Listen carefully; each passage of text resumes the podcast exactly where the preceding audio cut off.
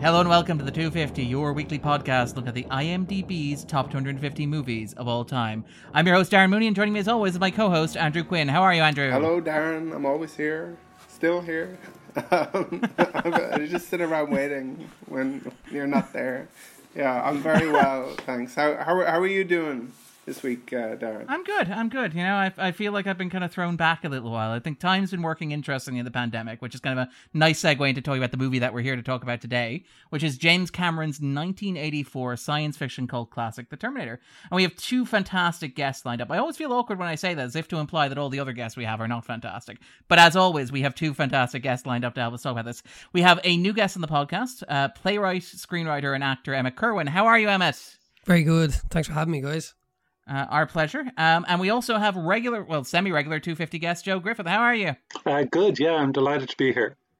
Perfect. So before we start, what we normally do is when we ask guests they want to come to the podcast, we ask them to pick movies that they want to discuss, and so we'll kind of orient the orient the conversation around movies that the guests have chosen. So this actually arose from conversation with Emmet. I asked Emmet what would he like to talk about in the list, and he fired back. He said, "I would really like to talk about The Terminator, the 1984 James Cameron franchise starting kind of block, well, not blockbuster, low budget independent film that became a blockbuster franchise." So Emmet, what is it about The Terminator that kind of grabbed your attention? Why why did you single that one out as one you wanted to talk about? Yeah, I think when we were chatting first off, you said Casino and 1984, or uh, Casino and, and The Terminator were kind of two films that you, you might be interested in talking about. And I love Casino, but there's something about Terminator. I would have watched Terminator because I'm an 80s kid. So uh, videos and that kind of thing of something that maybe you shouldn't have been given at the age of eight or maybe nine. Uh, and I think my cousin gave it to me on a recorded television recording maybe in the late 80s. And I only, watching it recently, I only copped on that he'd given it to me like with the first 15 minutes of the film gone. So for years, I might have, I think I actually watched The Terminator without, multiple times, as you do as a child, without actually knowing what the, the, the premise of it was or, you know, the, the, the, the, scene setting scenario of the two time travelers coming back from the future. Uh, and yeah. so much nudity. Yeah, I missed, I missed the form of Arnold Schwarzenegger. And actually, yeah. in later films, I was only watching, I was like, he looks because they've they've done you know all these like CGI kind of uh, re, re recreations of him in the new movie. Oh yeah, for Genisys I think was the run. Yeah, yeah and they did him like they recreated that entire scene in the original one, and uh, and he's so I watched it on Blu-ray and it's so smooth. The thing was like, look at his skin, he's so smooth and Adonis. I was like, is he CGI? And I was like, no, Emmet. James Cameron described it as the original special effect. Yeah. Yeah, yeah, yeah. It's like his muscles. Yeah, and the the guy um, De Laurentiis, the producer of Conan the Barbarian, said if we couldn't have found somebody like Schwarzenegger to play Conan the Barbarian, we would have had to build him. So, yeah, which is what they did for the, the, the last time, the 2010 Conan the mm. Barbarian. They literally built Jason Momoa. like there was some sort of ridiculous thing where Jason Momoa was eating chicken between takes, and like you know, in order to maintain that bizarre kind of body that all of these actors now have, that they wouldn't have. You know, Schwarzenegger had it because he was a he was a bodybuilder. You know, he yeah, Mr. Universe. Yeah.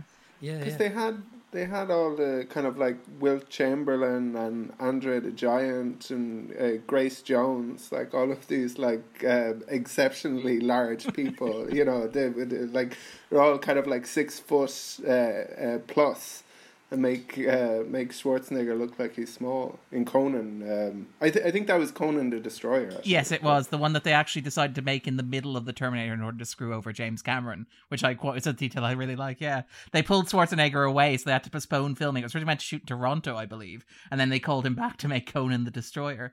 Um, but yeah, so you kind of you had that experience of coming to it through VHS, and I actually had a similar experience with I think Batman '89, where I first watched a version that I recorded off BBC or my parents recorded off BBC and for years, I didn't know that there's a sequence where like Jack Nicholson burns a man alive in the movie because that had been edited out for Christmas viewing. So when I watched at the age of twelve for the first time, that was horrifying to me. But Joe, what about? What about yourself? Do you remember the first time you saw the Terminator? Uh, yeah, I do. Um, it was weird. I remember it being talked about a lot, and I didn't actually see it until um, years after it was released when it was it was on TV as well. I think it was BBC Two, something like that. And I remember hearing that it was going to be on a week or two beforehand. I was about 13, uh, which would make it like 1989. Um, so I remember the excitement of it because I knew of the phenomenon of Schwarzenegger, but I'd never seen a Schwarzenegger film all the way through. Um, so yeah, I was really excited, and actually, I remember because I thought I had no chance of seeing this film because it was gone from cinemas and like I was 12 or 13 at the time. I remember getting another kid to describe it to me entirely. And like this kid who's at 15 or 16, um, and he did. He told me the whole thing. And um, did he become a successful actor? Um, I actually don't know like, what became was, of him. Was there a career in that? But there's, that was, he works for Audible. A, that was how Christopher Nolan got his start. Yeah, yeah. He saw, he saw Star Wars. Yeah, he saw Star Wars in Chicago, then flew back to the UK, and apparently would regale his schoolmates by describing the plot of Star Wars to them. I, I think that's what Robert De Niro would do as well, wasn't it? Like I I think there's a few stories of these actors who would come home and tell like their grandparents or something, kind of like how movies went, like folklore. Uh um, yeah. storytelling. Um, so yeah, I remember being really excited about it, and then um, I wasn't allowed to watch 18 cert movies until I was 18. I, I got the impression in school that I was the only kid in school like that because all the others were like, "What?" I would just tell my dad to rock off, and they just. Whether or not they did, I don't know. Um, but but you know what I mean. Like nobody would admit to not being allowed to watch 18's movies, but I wasn't. And um, so, but when I recorded stuff off TV, it wasn't as policed as as heavily, or they it didn't have like if I recorded Terminator off TV, it didn't have a big red sticker saying 18s on it, so I could watch stuff I recorded off TV uh, more easily. And yeah, it was a kind of an illicit treat with the with the violence and the adult themes and stuff like that. But what's what's really great is there's there's a lot of movies that people see as a kid and they they're obsessed with it because they saw it as a kid. And I don't know, like defending the Goonies on Twitter won't make you feel like you're eight again. So don't bother Whereas, uh, or like Space Jam, I see people are defending that on Twitter, and like the, I get that that's a real thing. Yeah, yeah, you were full of skittles and you were six when you saw it, so I can understand why you loved it then.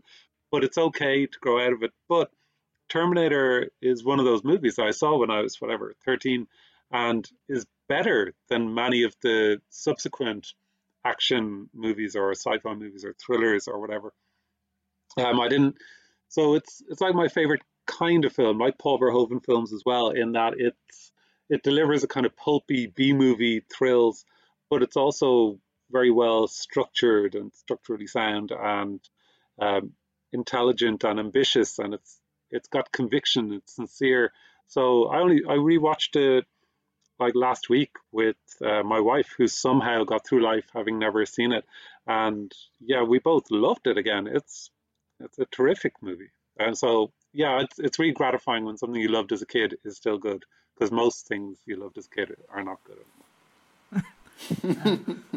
and Andrew, what about yourself? Do you remember the first time you saw the Terminator? I I remember my first exposure to it. I remember um, with Windows ninety five, we had a CD-ROM called Cinemania.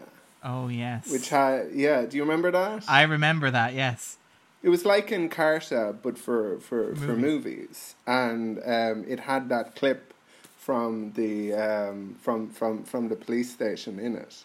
Um, and that was like that was uh, that was that was how I got my, my exposure to most movies because like uh, like Joe, I wasn't allowed to to to see the these 18s movies, and um, and I remember thinking like I I'm I'm probably being uh, being parented the right way.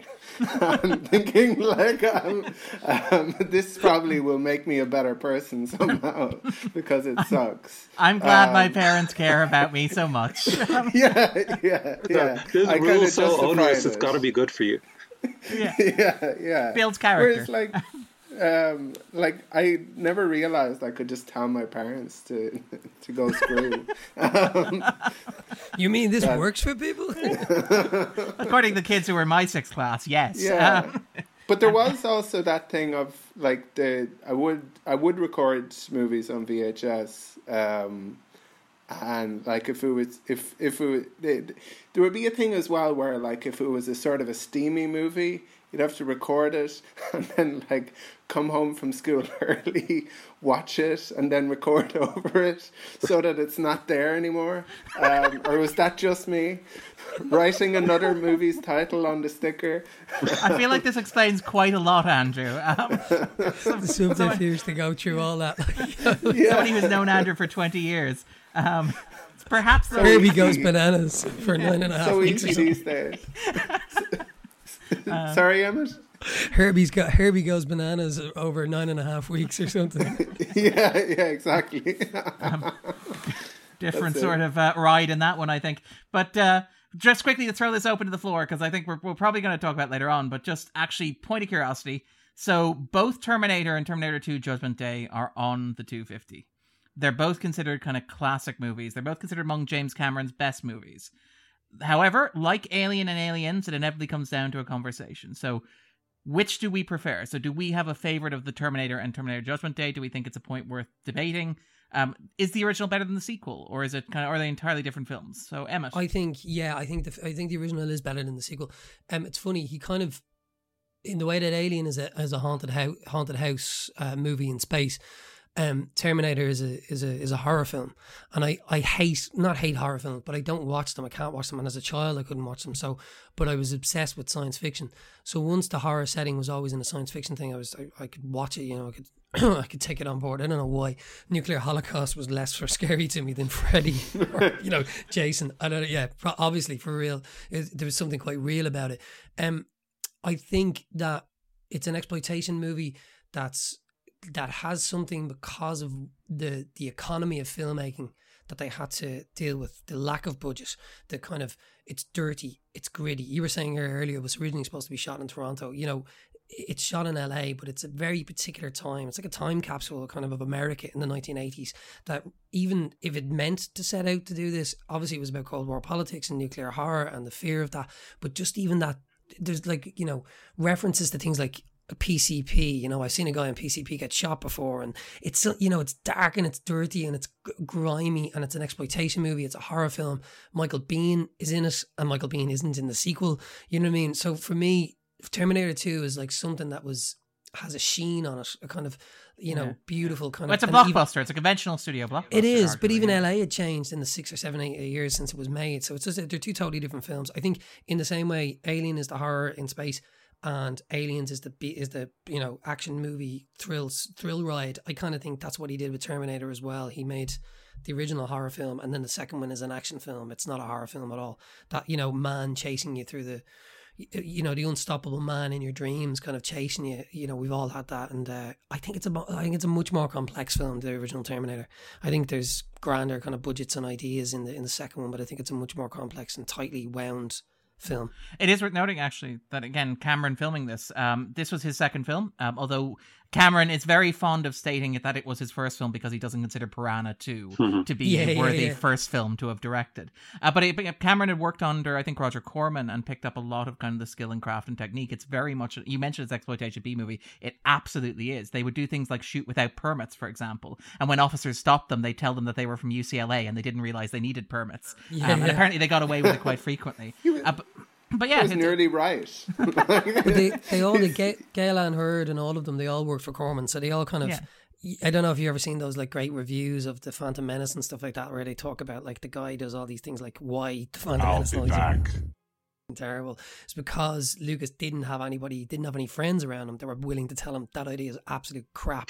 Get rid of it. Whereas it is something where, you know, they say Cameron has a huge ego or whatever, but he really did make this film by consensus with the, you know, uh, everybody with the the. Stan Winston and the musicians and the producers, you know what I mean? It's a real collaborative effort. If you watch any documentaries about it, you know they they made it kind of like a student film, uh, all pitching in together. You know, so they all felt they had something to do with it. You know. All right. And Joe, what about yourself? Do you have a preference for either of the Terminators? So is this the best Terminator film? Well, of the two candidates. we didn't include the, the Uh, six of them. Yes, we didn't include uh, Terminator 3, Can we talk Genisys, about them Salvation. later? Can we mention them later? actually? do, do we want to? Okay, we can come back to them, yeah. Um, I actually think that very last one was underrated, but we can get into that. Dark Fate? Okay. Um, I prefer Terminator 2. Um, I love them both, uh, but I've got a real uh, passion or real affection for action movies. And Cameron is one of the best action filmmakers there is. And uh, he just had this incredible canvas. It was arguably the most expensive film ever made. And um, when an action scene in Terminator 2 kicks off, same in Terminator 1, um, it's almost like transcendental. Like, you know, you're going to be completely transfixed and swept away in this moment. And um, I also think that it's still an auteur movie. It's still um, Cameron saying things that he wants to say. It's like the beautiful scene in the middle of it where the the film just slows down to breathe and you you get um, Linda Hamilton's character talking about whether a machine can be a better father than a the human, and then mm. the, hmm. the horrible nightmare scene, and then the asylum escape. It's just, it's just like an absolute feast of entertainment. That movie. I love them both, um, but yeah, I personally prefer Terminator Two. And Andrew, tiebreaker.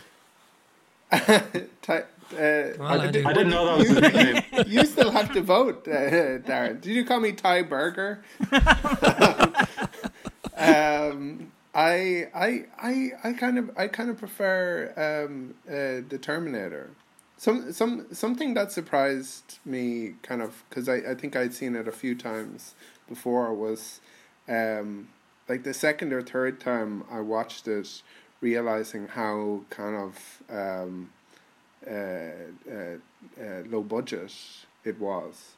Yeah. Um, and and there, there there is something charming about those kind of um, uh, relatively low budget kind of practical effect um, kind of sci-fi horrors yeah. from from from the eighties. I mean, this this is another Orion movie. Yeah. Um, it's are we are we um, building are we building towards RoboCop? Oh, I was gonna say we hit we hit that obligatory RoboCop reference. We're oh. we're, we're, getting to it now. Yeah, but it, but um, no, I, I, I do I do prefer it. I mean, a, a lot of. I think I think when I spoke about T two um, Judgment Day, um, a lot of my like kind of issue with, with, with the movie was Edward Furlong and kind of like while while while he does some kind of like good stuff, it it's kind of you feel like disappointed watching it to find out that like this was all what all this was for? Was you know for this punk kid. Like it just seems like a real jerk and it's like this is John Connor. Um, yeah.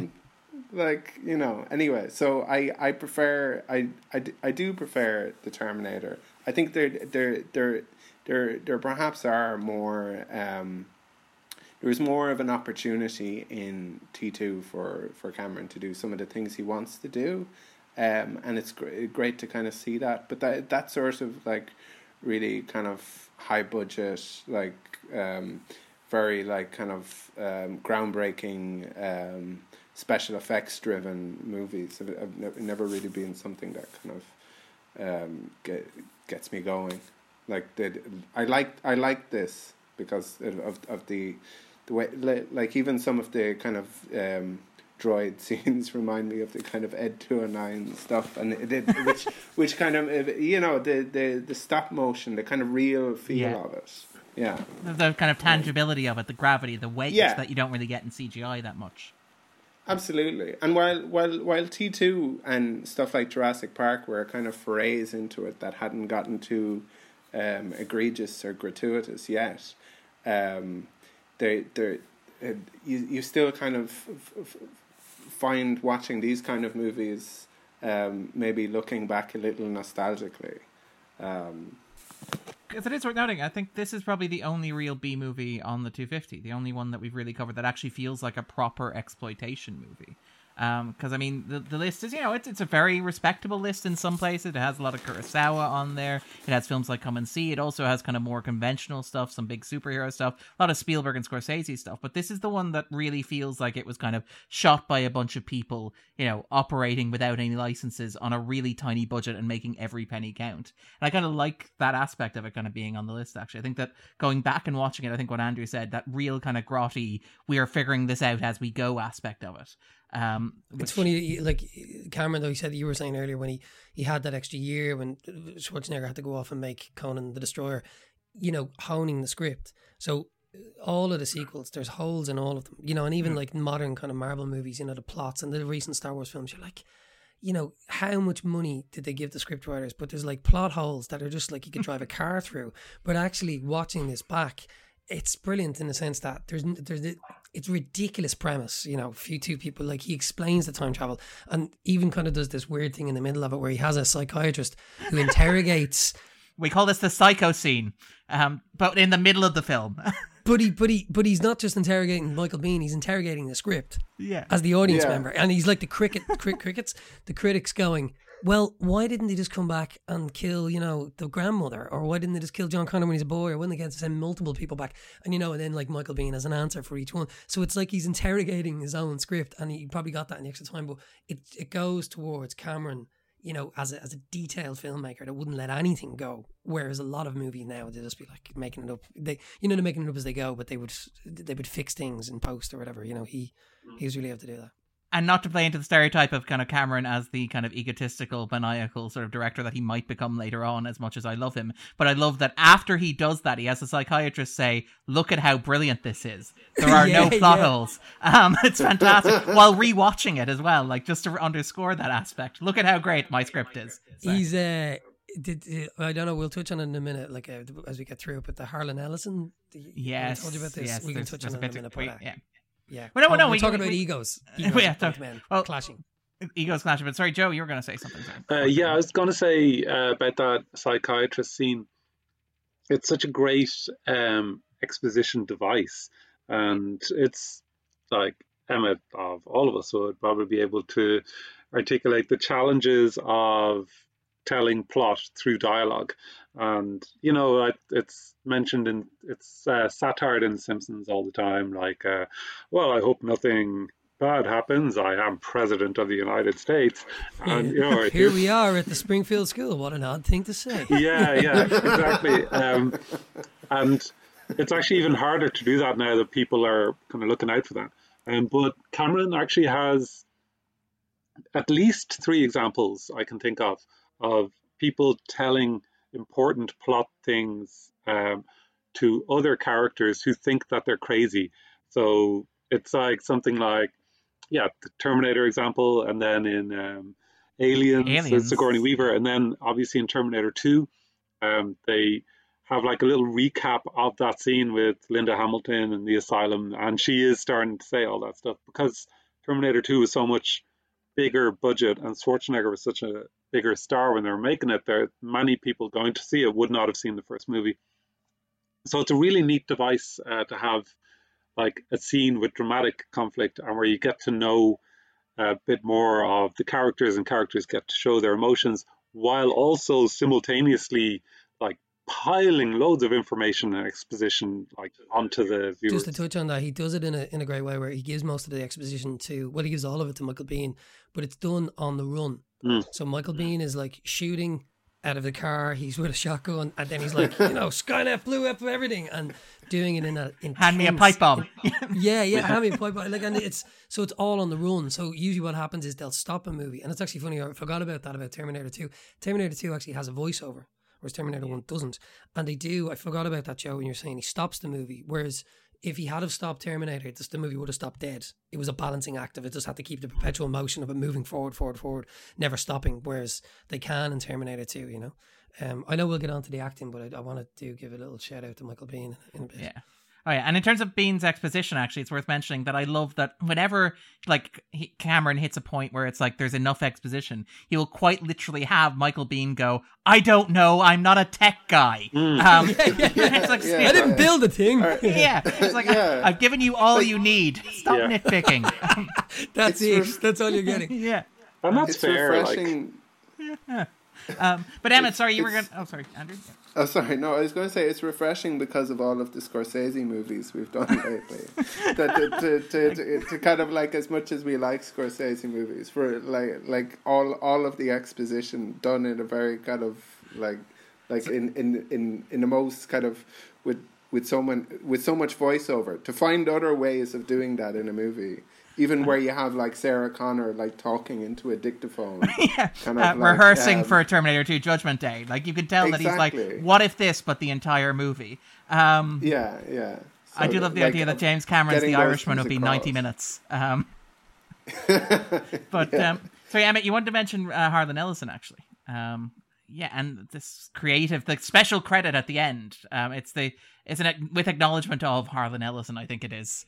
Yeah, uh, it's kind of after Harlan Ellison, or you know what some play were to do if they write like a- Chekhov play to say after Chekhov or something.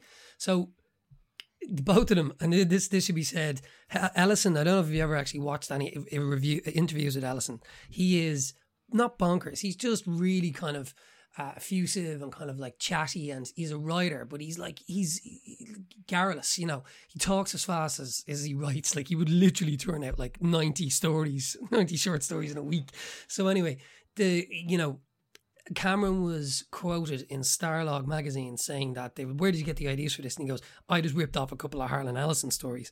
So one of Ellison's friends writes for Starlog and actually sent him uh, the, the the the dictaphone thing of the of the interview, and Ellison's like, I have him, I have him. So Ellison wanted to get a hand at a script. They wouldn't give him the script. He was also a reviewer. So actually, what happened was there is two stories that are written by Ellison called Soldier from Tomorrow or Soldier and uh, Demon with the Glass Hand, which he says wasn't actually ripped off, but they're ve- they're they're Outer Limits and Twilight Zone episodes, and it literally is that. There's a soldier from the future warps into 1950s LA, is being chased by cops. It's up on YouTube. It's identical the opening, and then there's another thing about like soldiers coming back to um, change the past or living amongst us, uh, whilst also looking as humans like the Terminator did. But um, I'd say Cameron was killing himself because, like Ellison says, he goes, Cameron, you know, who apparently has as big an ego as me, and. Uh, Cameron, I have it written down here. What did Cameron say? Oh, Cameron Ca- said. well, Cameron something- Cameron was the great thing about Cameron is he was gagged at the time. So all this stuff is retroactive, which is makes it especially petty because it's like when it happened, Cameron couldn't say anything. But like since about 2008, since Ellison died, Cameron has taken every opportunity. And he said, you know, this I have it here. He is Cameron said he's a parasite who can kiss my ass. he said it was. A, he said it was a nuisance case, but it's it is. It's kind of you're going, look, man, you did, you absolutely did. But like all of those magazines, all of those writers who were influenced by those magazines, the you know, sci-fi pulp magazines like Galaxy Magazine, Amazing Stories, Imagination from the uh, like, uh, you know, they were ripping off like Lovecraft. They were all kind of taking on each other. Like H.G. Wells. Yeah, you know, so like obviously you are an accumulation of all the things that you've read. So the ideas might be popping around there. And he did. The Terminator is a unique story in the sense that he took what he knew and he turned it into something else. But Ellison did actually say, he said, if he had have actually just come to me beforehand and said, I have I, that jump off point is your short story. I'd like to do this. He would have given him a, a nod and said, go ahead. But yeah, it really bites with Cameron and he does have an ego that uh, Ellison gets a credit on it. It's, it's a bugbear of his. If you want to piss him off in a bar, you know they say Irish people don't come up to people like, "You're James Cameron, aren't you?" Heard Harlan Ellison's an asshole. That's why he dives to the bottom of the ocean to get away from. Having he goes he goes the down so deep and says Trench. Harlan Ellison. up- Yeah, your legal order doesn't stand here. Sorry. Um, isn't uh, La Jetée supposed to be a big influence as well? Um, had, had you guys heard about this? I, well, No. So I don't know if you guys know of La Jetée, the French, really odd, really interesting uh, movie. Uh, it's a short movie told with photographs and voiceover. And Twelve Monkeys was an adaptation of it, and I I had heard that, and it's from like I think the '60s, and I'd heard that that was also an influence on Terminator uh, because it also deals with the future being beyond repair, and then the only way to repair is to go back and reset something again. Uh, but um, yeah, like it's like you said, Emmet. There's anyone who creates something is uh, a combination of everything they've absorbed before they start creating that thing. What's that one? The the the movie In- Inception. You know, the, the Japanese anime Paprika. You know what I mean? Like it's it's almost you're like God. Wow, he's actually lifted scenes. Like you know, uh, he's lifted entire setups that are in that movie and then put them on. Now, whether or not he knows that or whether or not he's seen it and forgot, I don't know. But it's it's there. The elevator, the whole thing. You know, dreams taking over. It's uh, it's quite. Yeah, I don't know. I'd take a case. Again, and in terms of influences, maybe on, you dreamt on, it. like, yeah, yeah, yeah, yeah. You couldn't dream it up, eh? But That's uh, the thing that in terms- kind of made, made me think about the, the the idea of sci-fi not being so scary as um, as like out and out horror movies that don't have a sci-fi kind of a hook is that may- maybe maybe maybe the reason is that horror is more sort of um, archetypal that it comes from something kind of um, kind of deep within Primal. like, kind of yeah, silhouette, Exactly. Yeah, yeah. Whereas kind of in the dark. uh, sci-fi is more kind of like looking forward and imagining things that could be. and typically built on um, rules as well, and sort of like organizing principles as well, which by their nature perhaps make things less scary. In that if you have a set of rules that you're following, at least you know what they are. Maybe. Yeah, yeah. Like the the it it it feel yeah, and it, it's it's it's like um, you always feel like there's a chance.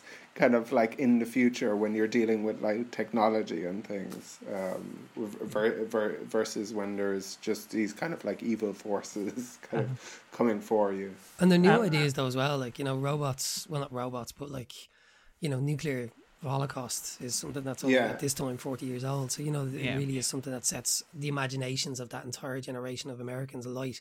And it was the thing I was most afraid of. That and volcanoes, the sugar loaf exploding, and quicksand, and what else? Yeah, a few Well, other it's things. Happened know- before. yeah, yeah, well, yeah, you know, can happen Feels, again. feels like the worst thing you could do is become a Scientologist in that case. Then um, Yeah, yeah, volcanoes and nuclear weapons put together. Um, what I will say, Don't actually, mention them. what, what's worth noting actually in terms of uh, yeah, sorry, we probably shouldn't mention the S word, but in No, terms yeah. of I don't know. Like it's maybe not such a bad idea. I mean, it might be great for your career. It's, sorry.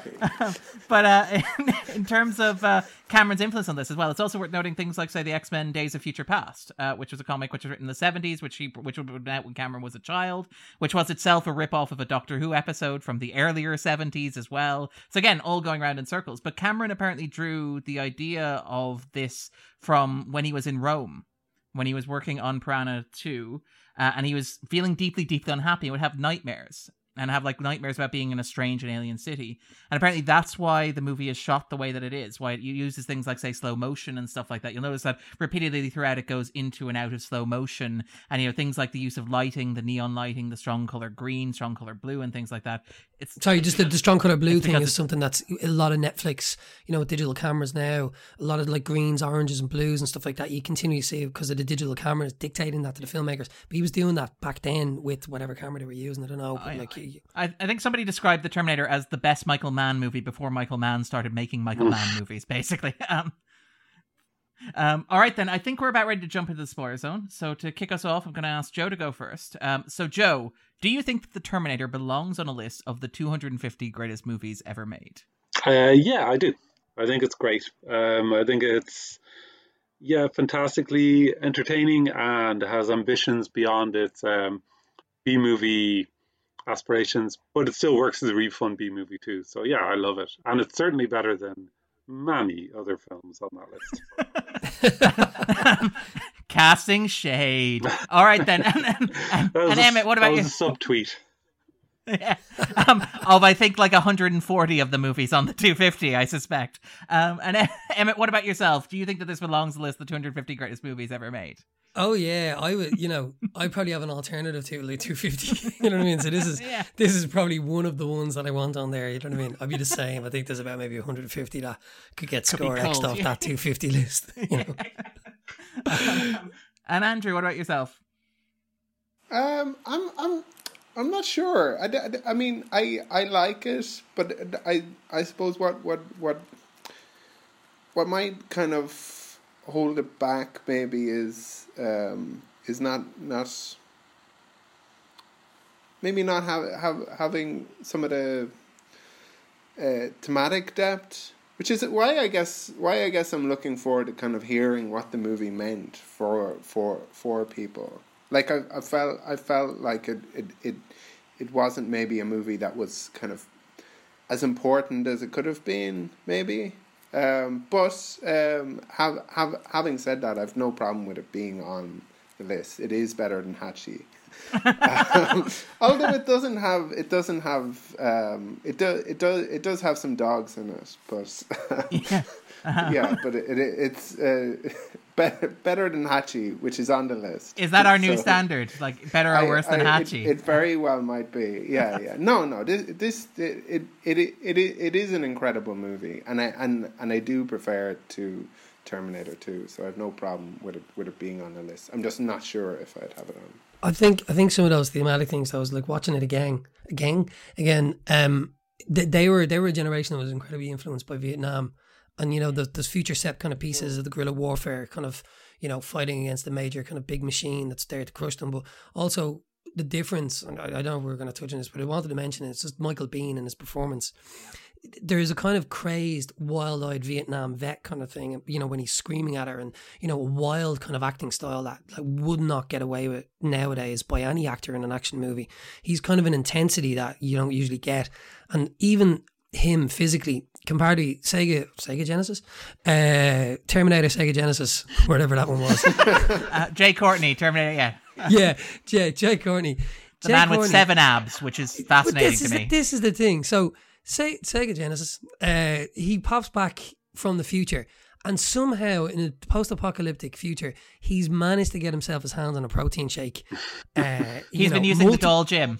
Yeah, yeah, multiple protein shakes. He's built like a tank. He almost has the same physicality as Arnold Schwarzenegger has in the uh, in the original Terminator. Whereas Michael Biehn is this like slim down, coiled spring. He looks like something that's about to like explode or pop up into someone's face you know, war scarred, his face, everything, which they just kind of discounted completely for the um, uh, Terminator Genisys thing. So I don't know. There's a kind of detail in the filmmaking and and alludes to that kind of thing of not only were they scarred from the Vietnam War, they're going to be scarred by a future war that's also going to wipe out not just everything they were, but everything you know they hope to be. You know that kind of way. Like, and I don't know. I, there is. I don't know if it's intentional, but I did mention that earlier about the 1980s. It's very much yeah, it's about America as well in the 1980s, whether they wanted it to be or not. Um, just on, on the Vietnam. Uh, must have been such a um, an anticlimax. A lost decade. Yeah. The nineties yeah, must have been a lost decade after that. Yeah, yeah. Well, that's yeah. it. They, they, say the halcyon days, like the filmmaking, kind of all became. Yeah, well, whatever. you know what I mean? Uh, just very quickly on the Vietnam thing, it's worth noting as well that like Emmet mentioned the idea of the, kind of scars of Vietnam, and particularly in the context of 80s cinema, where a lot of 80s cinema is about recreating Vietnam and recreating a version of Vietnam where the Americans are the underdogs and the victims, where effectively you have the Americans becoming the Viet Cong. So think of, for example, Star Wars, where our plucky band of rebels against a galactic alliance. But think even of like Arnold Schwarzenegger movies like Predator, where it's a bunch of guys in a jungle being targeted by a hyper advanced, like external invading force, for example. Or even Die Hard, where you have this kind of East Asian company which is taken over by these very advanced, very well armed terrorists, and you've got this plucky one guy who's got to fight a guerrilla warfare against them. But what's interesting about Terminator in that context because it, it very much is that. It very much is that kind of plucky band of kind of resistance fighters against a gigantic metal machine.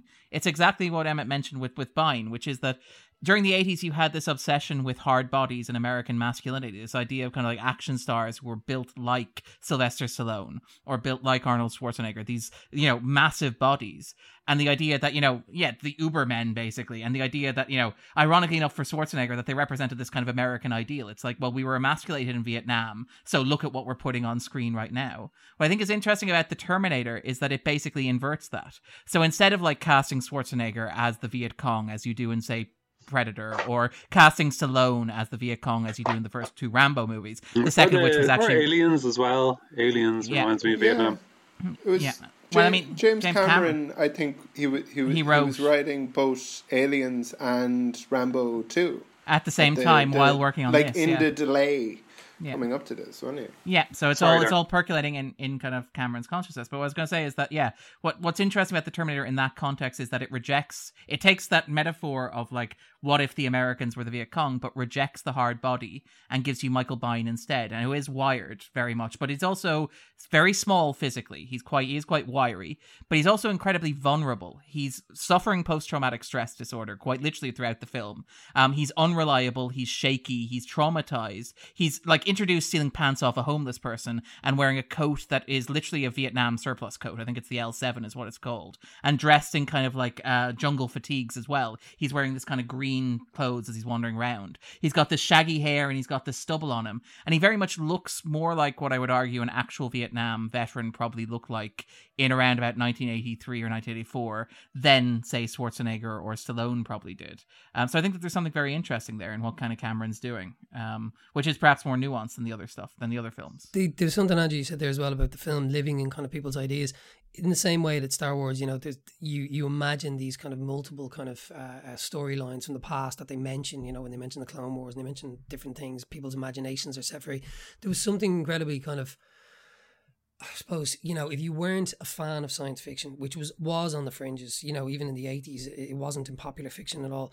The kind of ideas of ca- causality loops were things hard science fiction and hard science fiction ideas given over into a major budget, well, whatever, but a mainstream movie like The Terminator was something you didn't see. Uh, so the idea of causality loops for young kids, I remember just like that kind of baking my noodle, and you know, you know, and just like going on and like how that has been something that really set people's imaginations alight. And I remember when they were making uh, Terminator, the Sarah Connor's Chronicles, I, I've, I've consumed it all. Uh, one of the producers kind of made a really good point. He goes, there has to be a timeline where, spoiler alert, there has to be a timeline where there's a different John Connor to send back an original Carl Reese. So Carl Reese wasn't always John Connor's father. There had to be a beginning of the law causality loop in order for it to, to be in, initiated. So you know, essentially that you know, so there's there's another John Connor who probably wasn't a punk kid and maybe was some kind of like I don't know army brat like stoic, you know, like Spartan warrior who Who erased himself from existence. Like Sir, So there's two, sir. there's alternate timelines, Yeah. and he says, you know, is this the future? I don't know. It's a possible one. It's a possible. One. So that kind of idea of like multiple timelines, multiverses. These are things that are made not accessible, but given over a huge kind of hard science fiction idea into an action movie. Whereas majority of action movies from that period were just brainless, mindless, you know, straightforward. Even Predator is a great film and all, but it's ridiculous. Like you know what I mean? It's it's a stupid idea. Like, it's the, idea, it's a the idea monster the diagrams with forest, you know? straws. Yeah. yeah, yeah. It's like you know who put this together, you know.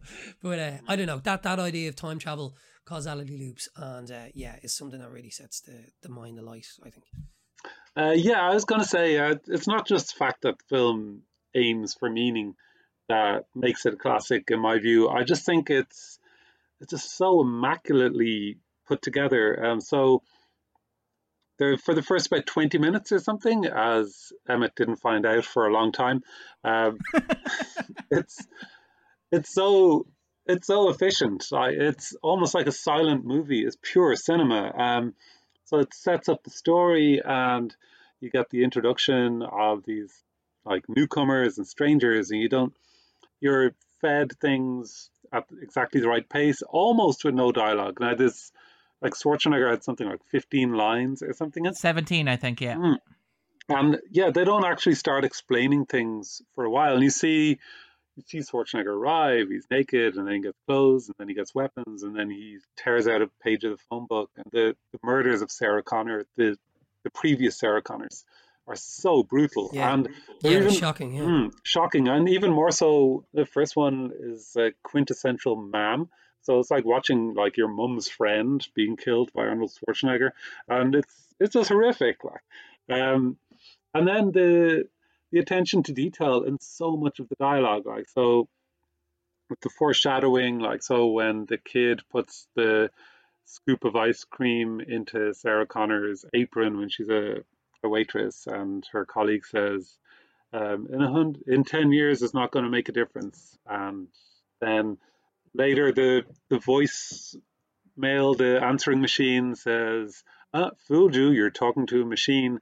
And then the Machines need love too. yeah, machines need love too. And then I thought that was going to be his secret weakness. How they finally defeat him. Have you not Okay. seen Dark Fate? No. Um, they, they hold a rose in front of him.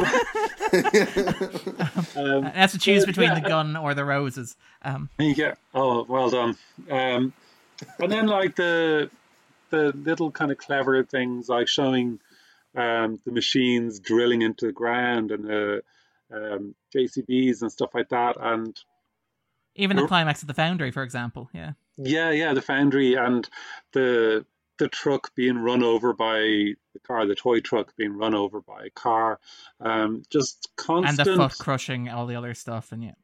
yeah, yeah, just constant reminders of um, the fragility of flesh and blood humans against a machine and and our mortality. I mean, a friend of mine is going a tiny bit off topic, but I'm going somewhere with this. Uh, a friend of mine who's Brazilian years ago, she um, nearly drowned. She got caught in a current and washed out to sea, and a helicopter came and like scooped her up in a net and dropped her back onto the beach.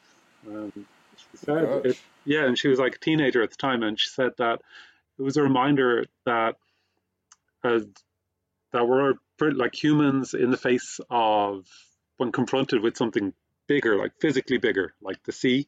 Um, we're just like insects. We're we've no great physical power, and the Terminator movie works so well as a kind of a, a scary, compelling horror action sci-fi because it constantly reminds us of the frailty of us as humans, even in the scenes where Schwarzenegger is not punching through things and driving cars through things and stuff. It's um, it's it's just nothing, no stone left unturned, and I just think that, especially watching it uh, now, like only last week, uh, having watched decades of like competing action movies since, um, it's just masterfully put together, and in ways that, yeah, films with literally a hundred times the budget can't compete with.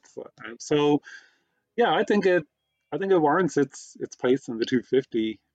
There's no gaffs either in it. Mm. You know, like kind of um other films, like even Terminator Three. I remember watching. There's a bit where she's running in heels, and then the second, like another shot, then she's running in flats, and you're like, that's a really bad kind of sign when there's those kind of like movie making gaffs. Yeah, They had no budget, and there's like there's a bit where everyone's like, oh, there's a, there's a gaff in it where Arnold Schwarzenegger's hair basically goes from Oh, floppy kind of thing, yeah. gets cut, but it's Yeah. not actually. You, you figured out he's been set on fire. So yeah, he that's where his eyebrows disappear. His yeah, his eyebrows, eyebrows disappear. disappear. and then his hair is burnt short, and you're like, oh yeah. So like, there's nothing in it. They even talk about having to go back and get pickups where they went back and just like spray painted the door black so it matched on a thing. You know, Gale Anne Hurd, we used our apartment and stuff. So like everything was meticulously kind of uh, beat it out beforehand because they didn't have the money to go back and do reshoots. They and any reshoots there was were like you know incredibly uh, uh you know there wasn't that much money, but they learned that from Roger Corman. That was the thing because they all taught they all learned under him that you know you need to have extra money in the budget for any kind of minor reshoots. But uh, yeah, there's not a, it doesn't miss a beat in the whole thing. Can I mention one thing? And I don't know if the rest of you guys uh, cop cop this or not cop it, but notice this. Ever since I was younger, when I watched this film, one of the things that always struck me was they he says, you know, I'm, you know, Kyle Reese, and he gives it a, the message. He goes, "I've been sent through time for you, and I've loved you all my life." And you know, there is a weird kind of like uh, the police, you know, song. Every step you take, you know, at the beginning of the movie, you think, Michael, is it buying or being? I, I, I was I- thought, I- I, I've thought it was going just an buying, Ameri- Don't American don't mangling listen to of- Darren. of the- but Yeah, anyway- never trust me. Never trust yeah, me. yeah. I thought it was thought it was American Bean. mangling of being, yeah. But anyway, Okay, Bean. he he's stalking her, so you don't actually know until they get to the club in Tech Noir if he's the good guy. You know, Mm. because he is like that. He steals clothes from a homeless dude. He's being chased by the police. You know, and you you know Arnold Schwarzenegger is uh, uh, is is a bad guy because he's killed all the other Sarah Connors. But you really are you're not aware of his motives. Anyway, the main thing I notice is when they get to the, the motel, they fall asleep, and there's a flashback, and it's it's Michael Biehn's dream of the future where and there's a there's a recurring theme of people dying in fire. He dies in fire like at the beginning in the car but then he obviously doesn't. Then there's an attack on the base by an old style terminator and there's a fire and he's caught again with the picture is burning. She wakes up and she says i dreamt of dogs. And without missing a beat he turns around and goes yeah we used them to spot the terminators. So they- they allude to the kind of idea that the both of them have been communing in the dreamscape So they've both essentially had the same dream. She's also been dreaming of his nightmarish vision of the future where she's dreamt dogs. So no dogs have been barking. She goes, I heard dogs barking. And he like goes, Oh yeah, obviously because we used them for the Terminator. You obviously shared the same dream as me. Did anybody else pick up on that or is that just me? Oh, so am, I, like- am I reading am I giving this far too much depth? Because I've been asked to talk about one of my favorite Either films that or- on a podcast. And I'm, I'm just basically going, It deserves its two fifty spot. In that, or kind of Kyle Reese is one of those guys where everything is about him. Yeah, you know, yeah, she could have yeah, said, yeah. she said, Oh, I yeah. dreamt about fire trucks. It's like, yes, I saw a fire truck on fire once as the Terminator murdered my best friend. Um, Is that enough with the Terminators, Reese? God, do you know anything else? Yeah. Come on. Have you take a seen a break. movie? Uh, Um, Yeah. yeah. but actually, I, I hadn't thought of that, but that's that's a theory. Um, if so, if so, it was an influence on Wayne's World too, in which Wayne and the legendary groupie had the same dream as well. See? See, it all ties back together. Hidden levels, depths. And then again, I don't All know. right. I, I love that we spent like 20 minutes picking on Andrew's answer to that question. So next next question then, Joe, would it be on your own personal 250? So Uh, as our Schwarzenegger expert, how does this rank for you? Oh, as the resident Schwarzenologist, um, Schwarzen Major, as it were. Um, Schwarzenegger. Um, yeah, yeah, it's like Oh, I have a prop. Um, again, I actually yeah, read this it is an this au- time. Oh, this did is an audio it? medium. This is an well, I audio read medium. the Terminator. Um, yeah, This is Total Recall about my unbelievably true life story. Um, it's it's so amazing. It has like a story uh, about I was in Red Sonja with Brigitte Nielsen and we had an affair and she wanted to be in a relationship with me, but I turned it down. But it was okay because she got with Sylvester Stallone. And I'm very happy for that. But like writing a biography about like I was with Brigitte Nielsen first, and I was her first choice. But I'm really gracious about There's a it. bang of um, there's a bang of Trump off Schwarzenegger and any kind of like you know it is he is one of those it's all about him kind of like he constantly is talking they're asking for movie tidbits about the Terminator and it's all about kind of like at the time people you know I didn't think of a good for career you know it's like they wanted me to play hero you know and you're like what nobody cares about this get to the film. My agents told me not to do it you know? It's but he it's astonishing like yeah the the conflict he had between like i need to be heroic. Yeah. I, like Man, yeah this like is not the sto- great story you think it is you know like and the, the the the extent to which it probably shaped the kind of movie that terminator 2 was. Oh yeah, oh, absolutely. yeah. absolutely yeah. Yeah. I, I, I, I, I mean it, yeah I wish they had uh, cast uh, Michael Biehn as the T one thousand in Terminator Two, and was an that's idea. no joke. I do wish that. that was in an early draft Oh really? Uh, so the T one thousand was going to because Michael Biehn is in the sequel in the extended edition of T two, which is great, and is in a dream sequence where he comes to her in the mental asylum. But actually, originally it was the T one thousand was supposed to be Michael Biehn, and that was g- going all along up until like eighty nine or ninety or something. And then the studio, he wasn't a big enough star at the time, and and he was like he's in every film. I don't know. There was something happened Pro- that it, As opposed to Probably- megastar how was it- Michael Patrick. Yeah, Oh, Robert yeah. Patrick. I was about to say. I was about to say. I'm kind of imagining the meeting where like the executive says, "What about that Robert Patrick? Oh, He's so hot Patrick, right now." sorry. Yeah, I think it was the idea they thought it'd be too confusing because he was going to no, we're Uh-huh. going to flip it. Like that was the whole idea of T two. They were literally going to flip flip the script, yo, uh, on on the original. But they just thought it'd be too clever, too smarty, or something. I don't. know. And there was executives obviously were just like, you know, they couldn't see it. Um, speaking speaking of that Schwarzenegger book, Total Recall: My Unbelievably True Life Story. Um, he's This this podcast is going to be four people just going. Ah! when we say when we say when we say Joe's our Schwarzenegger expert, we mean he does the best impersonation of the set. Um, that was our criteria. impersonation is great You know the the way. trip, the trip with uh, the two lads when they just tried to Yeah, accent Brydon and, and Coogan. It's Yeah. just all of us doing our best Schwarzenegger. yeah, you see, there's there's pretty much two Schwarzenegger voices. There's there's the calm one. That's why did you call me in four years? And then there's like and um, there, there's a there's a really nice bit in the in the book where I think it's such a fun read. This chapter, he talks about he's flying to Cannes with um, Total Recall, and on the flight, he was like, "Yeah, I was boarding the flight, and uh, James Cameron gave me the script of Terminator 2." So he he read the script for Terminator 2 on the flight to the world premiere of Total Recall in Cannes, and that has to be like the apex of his career. That flight, because he was on Yeah. his way to unveil one of his best films, arguably his best film, Total Recall, and then like he was going to go Yeah. straight from that into like the best script he had film, been yeah. offered in his career so far. So yeah, it's it's it his career is it's a super weird career going from like a bodybuilder to um, construction magnate to landlord to like unlikely biggest movie star in the world to governor. And so it's had a lot of peaks and troughs. Uh, so it's really it's a really fun moment to to read the apexes and then like the if you do read the book the um, last action hero chapter is also well worth reading because it's one of the only introspective ones where you have to like stare failure in the face and, and his, Yeah. his wife has to tell him um, that no the person in the local shop where you just bought the paper doesn't care about the opening weekend figures for your last movie who's so self-conscious about it doing badly We should say as well, just uh, obviously it's a podcast about Terminator. Linda Hamilton, um, you know, is Oh a my huge God. part of the film. We were almost. I just noticed we'd almost. Uh, I don't No, know if you're no, going to chat the- about that. Yeah, We're, we're def- def- definitely we, we, we, we I I sense that we've entered this. No, spoiler well, wait, wait, okay, But- okay. but- well, very, very but- quickly then. Okay, uh, Joe, your own personal 250, your own favorite movies, your own favorite Schwarzenegger movies. Where does this rank? Oh, Oh, sorry, sorry. Yes, uh, it would be uh, like upper level Schwarzenegger. Uh, one of these days, I might do a list, um, but it'd be one of the better Schwarzenegger films, and it would be in my personal 250.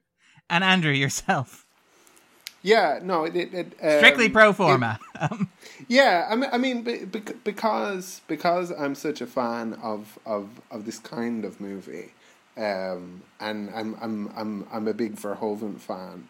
Um, I'm not a big I'm not a big Cameron fan. Like I, I prefer I prefer Alien to Aliens, but um, but I do I do I do like this quite a bit.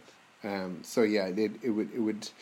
Um, again, again, like with the first question, I'm kind of a little bit on the fence, but I, I, um, I do like it a lot.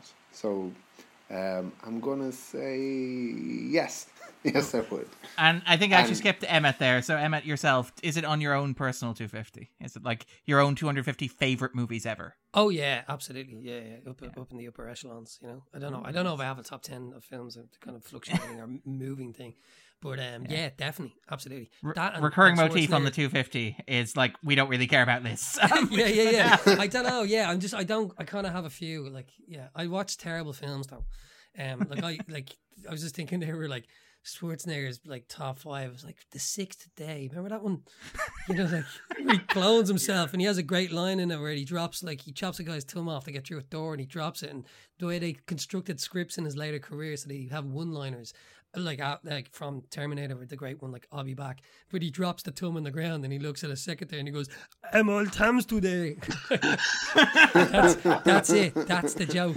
That's like somebody got paid immense amounts of money to construct a gag for him so he could say that. Anyway, you say uh, that as if that isn't the best career, Emmet. I, you know, I mean, listen, Yeah, oh, man, I like- yeah, I like the the the, wor- the, the worst uh, Schwarzenegger movies sometimes are better. You know what I mean? Like, yeah, I don't know.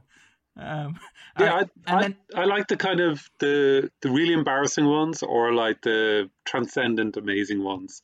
Um, there's the there's the kind of middly ones like Eraser, which are like, yeah, yeah, they're fine, yeah, they're Yeah, efficient enough, like they're fine. yeah. Or that that comeback one with that Korean director that I had high hopes for, and it turned out to be, eh, The Last Stand, isn't it? Yeah, the Last Stand. Yeah, last stand. Like Um, uh, Escape Plans is actually d- decently schlocky. Like you know what I mean? Yeah. Like the first one, you know, it's like the two in a minute, and I don't know. Yeah, I just really liked. it. It's like Yeah, it's, ridiculous, like film. it's Schwarzenegger films are like pizza, and that like the worst ones are still pretty good. Like it's still Yeah. pizza. Yeah, except for the last action hero, that was just unremittingly crap. You know, I don't would actually I'm defend. standing up for. I just seen all your. Yeah. This is a podcast. I can see all your faces, and like seeing a, a sharp intake of breath from everybody. They just went, Okay, who wants to go first? Betsy, you know? Wow, It, no, you you you are you you. It, This is it's the bit not where- a controversial opinion. To, Yeah. to, to, to, don't worry. It's just that you've happened to run into the three people who like that movie. I I, guess. lo- I, I love that Emmet's going to get his version of everybody explaining to Andrew why The Terminator is a great film here, apparently. Uh, Sorry, I didn't notice actually after you said that, Darren. I was like, did we all kind of just gang up on Andrew and go, what do you mean, Andrew? Take your opinion and. um, but yeah, the, and shove it. Um, I'm But, uh, okay, and then- I'm joking, I'm joking. Final final round of questions then before we jump into the spoiler zone very quickly and i suspect we know the answer to this. Joe if listeners have not seen the terminator should they pause the podcast watch it and join us on the other side of the spoiler zone Uh, yeah, if you didn't get a chance to see it, go back in time to when you should have seen it and fix Before history. podcast. Yeah, and Emmet, what about yourself what about Sorry, I forgot. We, I was like, we we went into the spoiler zone. We- way early Ahead of time. I forgot the structure of this completely. I was just like, are we there yet? Did No, but Emmet, time is time is not linear. We just see it that way. Absolutely. yeah. We are in our own causality loop. This is a fever dream where we're being chased by our own demons of podcasts. It's absolutely fine. Sometimes it matters more than others. I think most people know what this is about. Like people Yes, know what Back to the Future is Yeah, about exactly. as well. I, yeah, know, like, I yeah. watched. I watched the, uh, one of the documentaries on the on the DVD, and like Cameron's being really coy about the plot, and even I in 2020 was like, everyone knows the story, James. And then I was like, oh, of course, it hasn't come out in the cinema yet. Like, so he's obviously being like, I don't want to give away the big reveal, but yeah, Rosebud is a Terminator. And, and yeah, if you haven't, or if we haven't already absolutely wrecked this film for you, turn off this podcast now and go watch it. Or I don't know, the rest of this podcast could be try and piece it together um, just piece it together from you know the back of sugar packets. You know, um, and andrew what about yourself Yeah, maybe all we've told you up to this point is a lie. Like, and you, you, the only way to find out is watching the movie. So you know, no, I'd I'd one hundred percent recommend um, that people watch it. Be careful about bootlegs. Like um, note note on Google like how long the movie is. Watch if if if if, if you're watching it on a on a second hand VHS. Just just just check. Make sure it check starts at the right point, yeah. Yeah, exactly. yeah, Yeah, yeah. yeah. want to make sure it has the orion Um, logo at the start yeah exactly. No, no, I one one one hundred percent recommend it. Yeah. yeah all right then with that in mind then come with us to the spoiler zone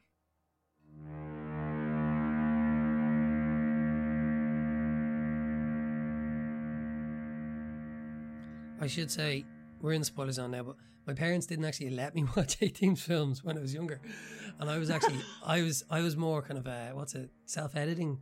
I was actually quite good about it, but uh, I was kind of I was almost bullied into watching this movie because it was like my cousin was like, "Yeah, watch it." you know, it peer pressure. You know, like we'll give you that for free, and then after that we'll give you Aliens. You know, and then I was like, mainlining james cameron "Yeah, yeah, yeah, yeah." Will I? um, I'm going to do a terrible thing. Um, uh, los spoilers están llegando. What the hell was that? There are spoilers coming. Okay, that was that was not the not the deep cut I expected you to take, but I do appreciate it. Not going for the obvious one. Oh, oh, well done. Yeah, I yeah. didn't get that. I like.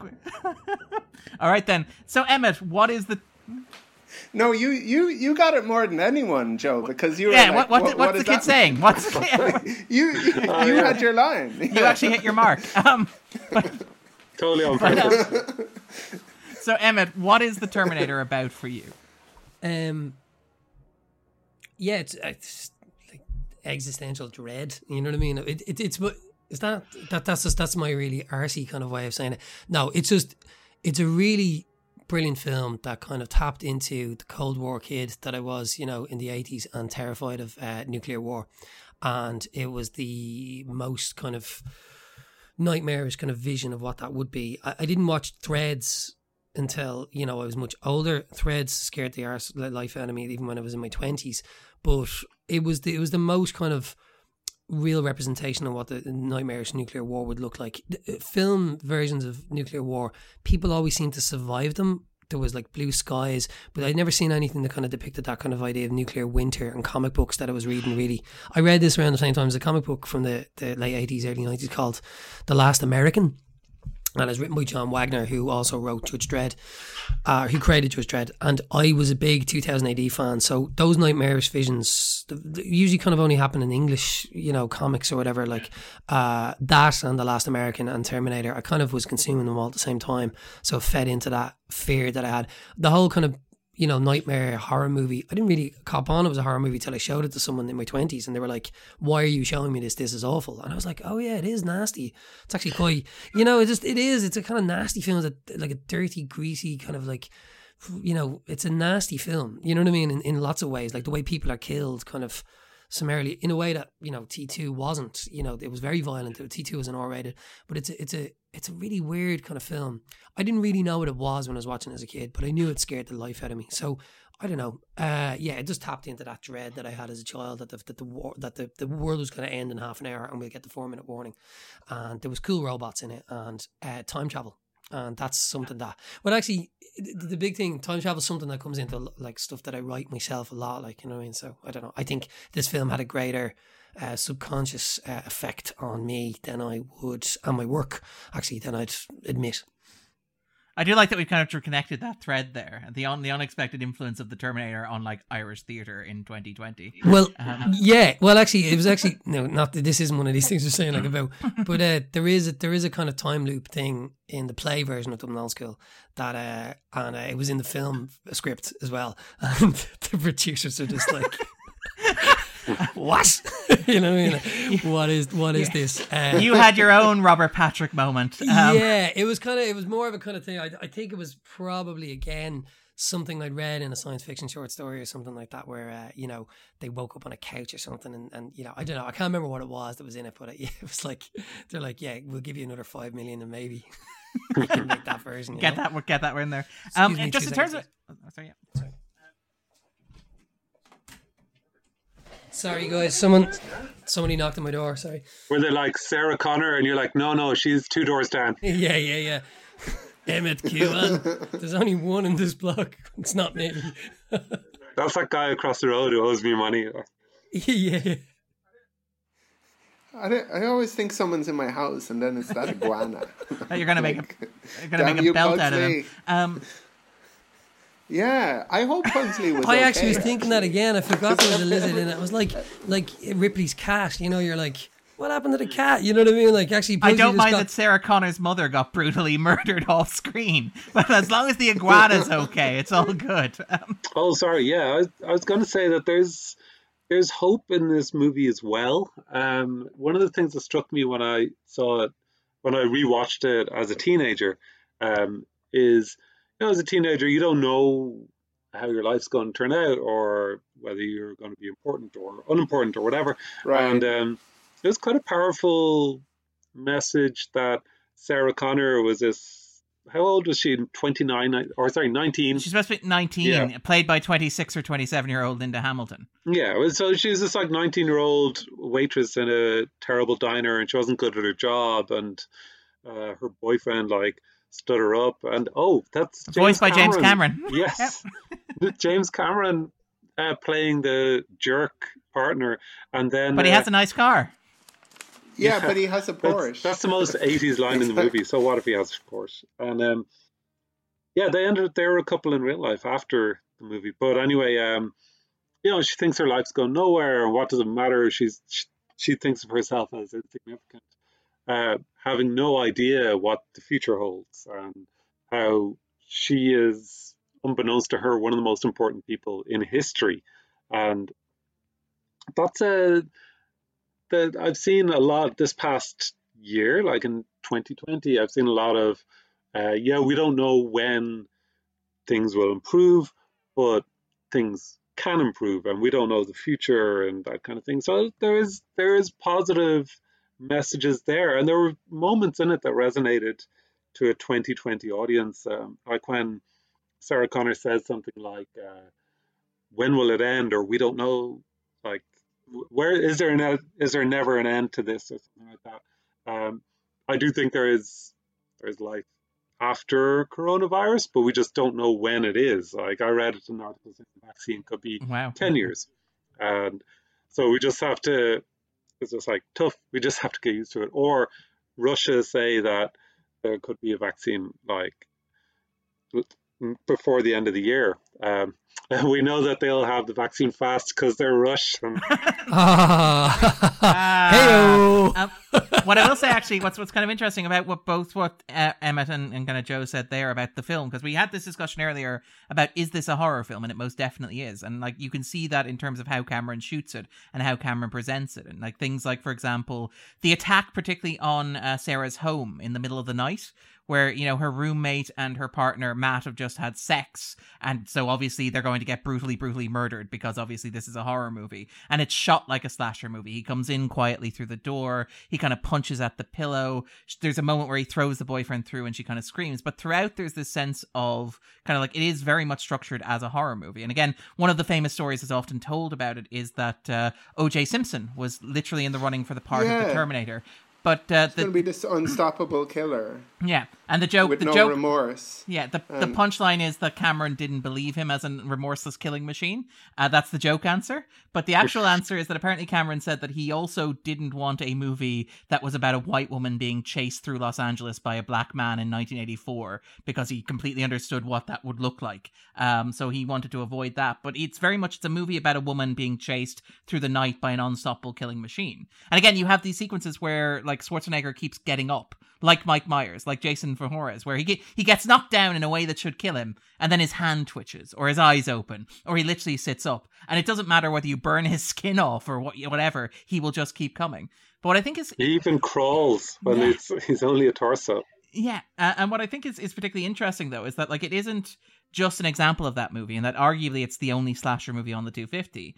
I think Cameron is actually doing something very interesting that gets to what Joe was saying there, which is this idea that throughout um sort of so throughout like slasher movies there's this kind of purient attitude the final girl the idea that you know and again this is probably a nice segue to talk about sarah connor as a character and linda hamilton as an actress but the idea that you know in a slasher movie it's inherently misogynistic it's about a man chasing a woman he has a knife the stab penetration the victimization the final girl and the kind of shaming of kind of like sexual promiscuity or the traditional ingredients of a slasher movie.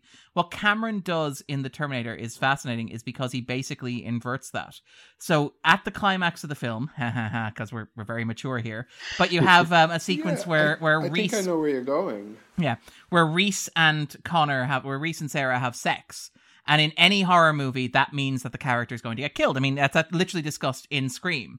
What's interesting about this is that But it would be it's the woman who, who's, yeah, who's it's the woman who's it. yeah, it's the woman who's punished for having sex. Here, the character Yeah. becomes expendable after having sex is the man. And what's interesting is, and again, one of the criticisms that's been made of the Terminator, and maybe there's something to it, and particularly in the context of, say, Cameron's emphasis on, say, the nuclear family in Aliens, and kind of the idea of Ripley like creating a nuclear family for herself in Aliens and kind of a heteronormative kind of ideal of a family. There's maybe some criticisms about, say, Cameron's heteronormativity and stuff like that, and kind of his emphasis on the idea of Sarah Connor as a womb. And I think that's actually brought up in Dark Fate. Linda Hamilton actually says, you know, in The Terminator, I was important because I was a womb, not because I was important as a person, but because I was going to give birth to a man and the man was going to be important. And that's a valid criticism. Oh, hold on, hold on. Let me let me I mean, finish, is Andrew. Let me let me finish, Andrew, please. Let me finish. What I think is because what happens is we tend to jump in and get distracted. I just want to get to the end of this point. What's interesting about the end of Terminator, allowing for that, is that what you have is you have a slasher movie where the sexual activity or the sexual agency of the female character is actually presented as a positive. Where the fact that Sarah Connor is a woman who is sexually active and who has sex with a man is not something that diminishes her or is treated as something that makes her less or makes her a fair game victim. Instead, it's something that is ultimately empowering because it's that sex that saves the world in a very literal sense. Because John Connor, we don't even see John Connor here. John Connor doesn't exist as far as the Terminator is concerned. So I find something kind of interesting in what Cameron does with the structures of the slasher movie in the context of the Terminator. Sorry, Andrew, I cut you off. But Kyle Reese is being punished for losing his virginity. it's um, it's it's kind of like they've inverted the Uh, the trope. Yeah. um, They the did. trope, it's something yeah. you said there about Dark Fate. They do talk about that, but I, I felt, you know, they're they're they're deconstructing the original one in Dark Fate and and and, and addressing that kind of criticism about Sarah Connor as a character simply to be a mother to give birth to the future hero. Yeah. But actually, Cameron did it in T two anyway.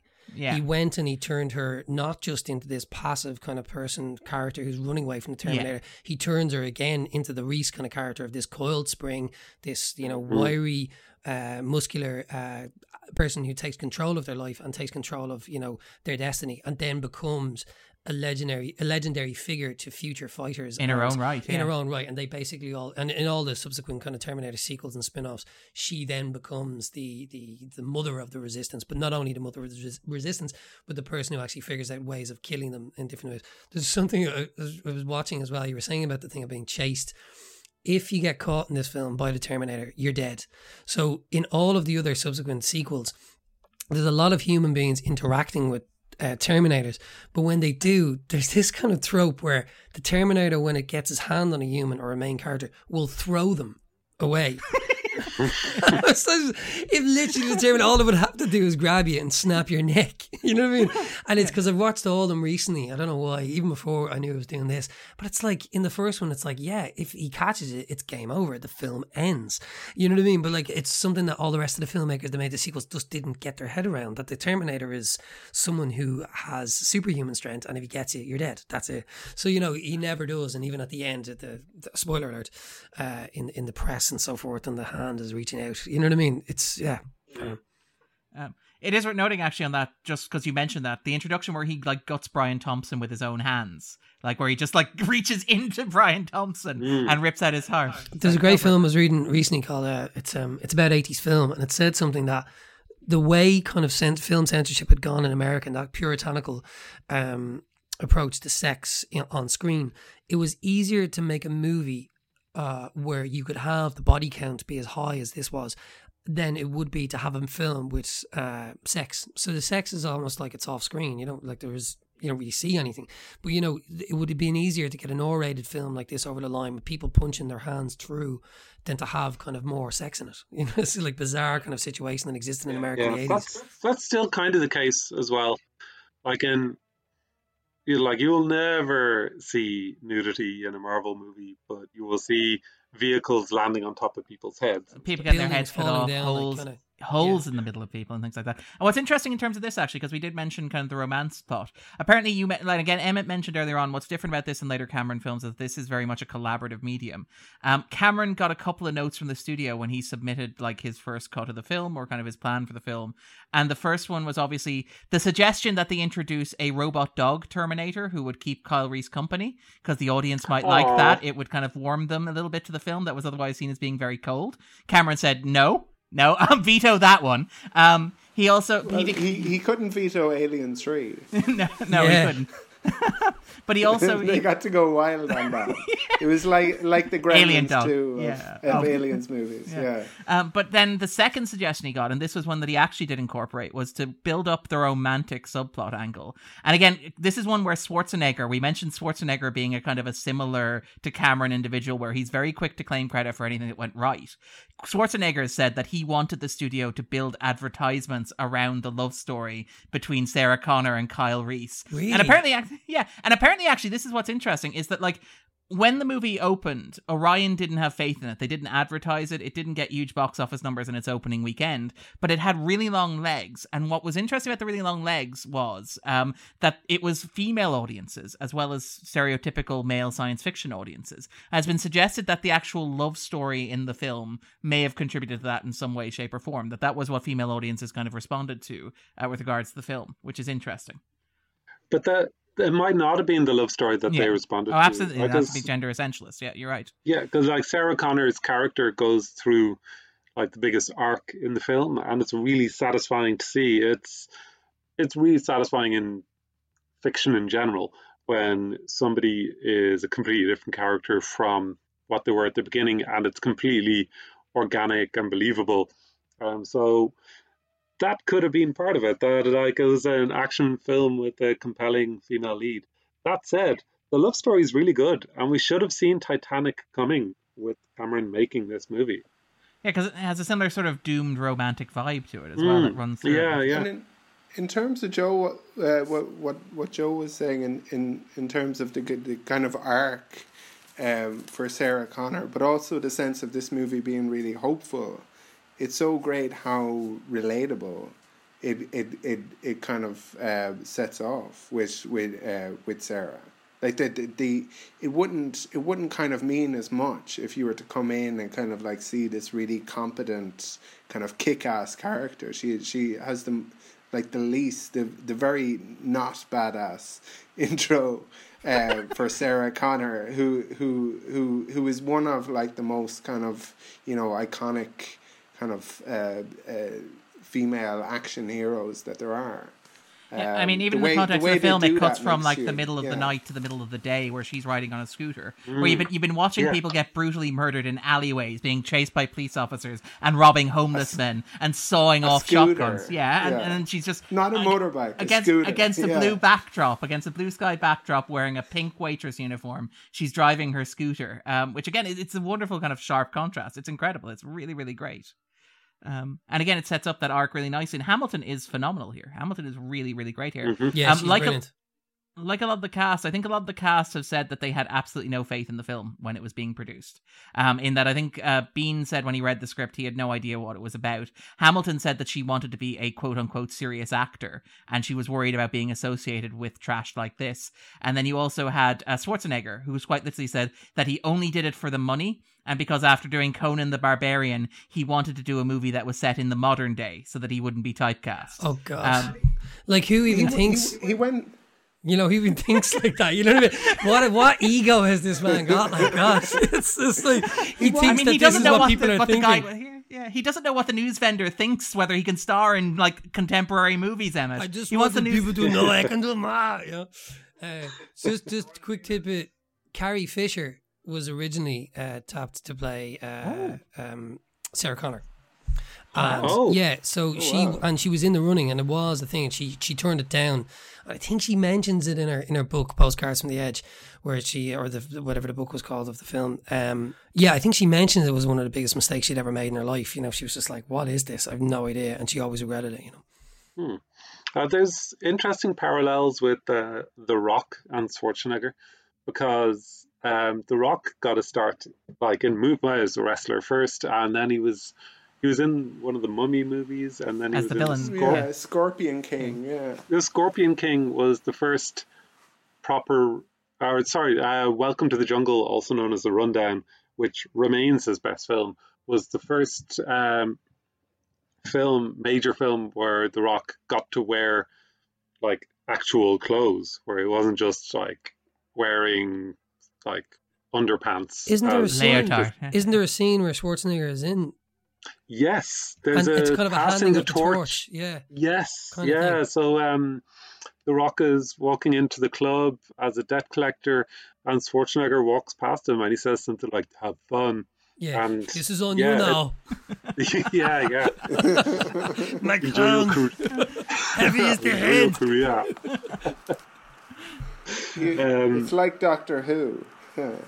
yeah, yeah, yeah, yeah. Every, every generation's action star regenerates. Um, But but they went each each of those actors went from like uh, sword and sandal like exploitation B movies to modern movies like almost at the exact same point in their careers like two of those movies to get them kind of well known now we'll put him in jeans and see if people will still go see him And didn't he even do the same kind of? He went, he did the Tooth Fairy and kind of like his version of Kindergarten Cop. There was Oh, a very yeah, much kind of right manufactured kind of like career trajectory from the studios or wherever his agents were. It's like, well, this is what Arnie did. As if Yeah. Arnie has become the archetypal kind of like uh, uh, action hero, uh, you know, career. yeah yeah for sure I kind mean, of set that template because kind of like that, that was all through his own will. Yeah, It was like like I don't want to just be defined as this, so I want to be um, I want to work on my comedy chops, and I'm going to mix with people who are going to um, going to teach me these things. My my new movie is me against the brick wall. It Yeah. cost twenty million dollars. Um, no, but How do you but the- sleep at the- night, the, Andrew? The, the fact that that was such a strange kind of a journey for him to take, but very kind of intentional and willed uh, by him to, to, to become like he when when he became a film star he was like I want to make like a million dollars in, in in a movie and then once he had done that it's like okay I want to be like one of the top five movie stars in the world him describing in his book it makes it sound so obvious. It's funny. He was, he the, was like, the other two actors. it's so difficult to be at the bottom because there's so m- much kind of competition there. Everyone is kind of milling around at the bottom. But up at the top, it's very rarefied. There's much less competition, so you can just be like. Once you get there, it's much easier to, um, which which which is an incredible kind of way of of of looking at things and kind of like like maybe accounts for a lot of his um, success. But I, I, I remember thinking how how how astonishing it is that he took that kind of strange journey and that now that's the template. That like if you're a Vin Diesel or if you're The Rock or if you're Dave Bautista, you will do one of these kind of like comedy movies that that kind of uh, you know Four quadrant of- family makes fun of building, yeah. And back then, when Schwarzenegger was trying to do it, other people were were like finding that they were trying to do it and failing. Mm, Like, like you know, with yeah. with um, like stopper my mom will shoot. And, Oh God, yeah, yeah. Because Sylvester Stallone tried to do it then after him. It's funny actually. Yeah. The, the, the Schwarzenegger, there was a version of I Am Legend in the works for ten years, and Schwarzenegger was was was was going to play with Ridley Scott and stuff. You know what I mean? That's the only one I've ever actually went. I would have loved to see, but also, it is. That. I want co- his Crusades movie as well. Oh yeah, yeah. That that was. There's a great book I read years ago called Twenty Greatest Science Fiction Films Never Made, and it's kind of pre pre internet, like it's like '99 or whatever like that. And that was one of them, the Crusades movie and uh, uh, the the Ridley Scott directed I Am Legend. I was gonna say it must be really. We were saying about actors, you know, Michael Biehn and Linda Hamilton. They both gave brilliant performances in it, and as you say, they are real actors. They were going, I don't want to be in this kind of schlocky stuff, and they were kind of better than the material, essentially, like Linda Hamilton and Biehn. And it's really weird because both of their careers kind of took the same trajectory. They made about a three or four, five other very big budget kind of movies, but they never propelled into the stratosphere the way Schwarzenegger did. And he's a terrible actor, but somehow he managed to eclipse both of them. Like he's the only one that came out unscathed, and Cameron, obviously. But Cameron almost kind of you know, willing both of their careers into existence as they went on. Sorry, uh, that's not to take away from either of them as being brilliant actors. I, I, I really kind of, I, they're both around. You know what I mean? They're both still making movies. Linda Hamilton just made the Terminator movie. I really want to see Michael Biehn though do some kind of, Yeah. I don't know, big big film. I know they were going to remake Alien Three, kind of in the vein of the Superman Returns kind of thing, where they were just going to discount, Ignore everything afterwards. Absolutely, your man that made um, District Nine. What's his name? Neill Blomkamp. Yeah, Yeah. so he he wrote a script and he started putting up sketches. He's a, he's a, he's a, he's an artist the same way Cameron is. Should say Cameron sketched all of these models and stuff like that, like for the Terminator film, and he's an incredible artist. So you can't take any of that away Oh, There's from a, him. there's Um, a fun story there, by the way. Actually, Schwarzenegger claims that he has a picture of the T800 painted by Cameron, which Really? is his face. But Ca- no, no. But to hear Schwarzenegger tell it, apparently you can peel the sk- the face off and see that he originally painted it as O.J. Simpson. Oh well, actually, Mm. Cameron DVD disputes that, but I would uh, say I would is- dispute that because originally it was supposed to be Lance Henriksen.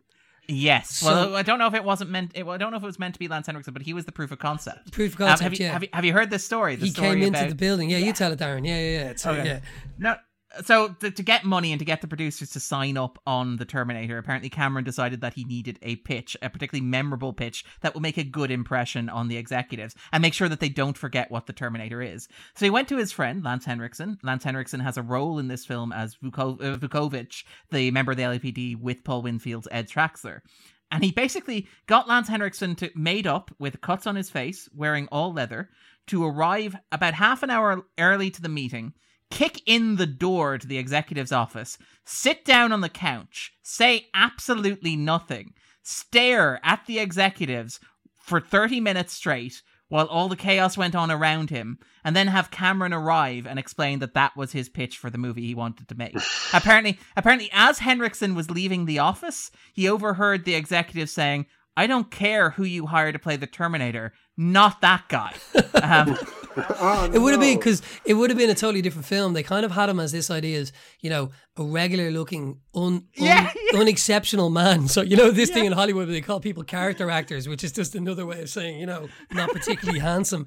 And it's like, so he was supposed to be an infiltrator, you know, kind of man. Yeah. It was kind of a, a stalker, creepy kind of guy who came in and out of crowds and stuff, which I suppose went into, he did actually cast him as an android then in Aliens. And you are actually wondering, why would they not make a, you know, Lance Henriksen is a very handsome man, but, you know, someone is maybe more aesthetically pleasing if they are a robot, like uh, Mike, what's his name? Uh, Michael Fassbender, you know what I mean? So th- there is something why- there, robots that aren't necessarily, yeah, uh, uh, they're more human than, than, than we would think. The, there's a fan theory that the the reason the Terminator looks like Arnold Schwarzenegger is because it, they were originally made as pleasure droids, and then Right. like Well, they actually they retrofit it in Alien Tri- uh, Terminator Three. There's a deleted scene where there's a drill sergeant working for uh, the American military in uh, on Skynet, and he, he turns around and he's uh, he has the voice of he has a voice of Arnold Schwarzenegger or something like that. I can't remember exactly. oh no no. I, I I know the scene you're talking about. It's um they were it's set when they were designing the Terminator robots, and you see him like working out. I think he's on a treadmill or something, and he turns around and it's Arnold Schwarzenegger, and they're like, "Oh wow, what a perfect prototype!" Blah blah blah. And then when he speaks, he has this really dorky American Oh, that's accent. what it He's like, "Hey yeah. guys," and um, they say, "Oh, we've got to do something about that voice." Right. That's that makes more sense. But that again, it's like that solo thing. It's like going back to movies and basically trying to what was essentially a casting issue. It was a casting reason. There's no other reason for it to exist. Having to basically give every kind of like plot detail some sort of origin story, no matter how mundane or crap. You know, it's like Mhm. uh, explaining essentially. A, a, a script error in the Star Wars film, and they made an entire know. 200 million euro billion movie to explain a plot point, you know. I know, they should have the had- Kessel Run, yeah. They they should have had a scene in Solo where um, Han I, I can't do the young fella's voice, but anyway, Han Solo is like, wow, I really like waistcoats. They're so great. And maybe there's- it, it explains why he's like still wearing the same clothes like for 40 years. It's like, why, Yeah, like, you know, with the waistcoat. that's how he got his gun, you know, it's like, or, you know, Wolverine Origins. It's like, oh, that's how he got the jacket. You're like, oh my God, please, just stop, stop. Yeah, it- I mean, you say that, but like the good, the bad, and the ugly is the story about how he got that poncho, and it worked out pretty well, I would argue. Yeah. Um, yeah, I suppose. true. Maybe I'm just too cynical, you know. No, Uh, I, I, what I don't. Yeah, I'm, I don't really subscribe to that. Uh, filling in every single Yeah, potential no, gap. There's a Patton Oswalt joke about, um, oh yeah, you love Darth Vader. Wouldn't you like to see him as a child? And it's like, hey, you find Angelina Jolie attractive. Aren't you interested in Jon Voight's groin? So it's a, not necessarily. there's a great, um, if, that wasn't what Anaconda was about. Uh, what's, what's the sequel to Anaconda? There was he, he Anaconda. was in that. yeah, yeah. And there's a great there's a great thing we were just talking about the Simpsons. You know, like what an odd thing to say. There is a line in uh, Terminator, um, Salvation, uh, the fourth in the Terminator franchise, which just inexplicably kind of has a different new kind of Terminator that's actually more advanced than the Arnold Schwarzenegger one, even though it's set like five years before he's made. Literally, Common the rapper and John Connor. Uh, go to Skynet's base and literally Common. by the way, I love the idea that Common is just playing Common. He's just survived the nuclear apocalypse. It's like- he's just he did well you know he kind of does do a good Common in a film you know? Yeah. Uh, but they get to skynet and common literally has a line of here we are it's skynet's headquarters. That made it through multiple drafts and got to the end. Dude, it's like Yeah, I wouldn't. I'd why would you say. say that? It's like i know where we're going.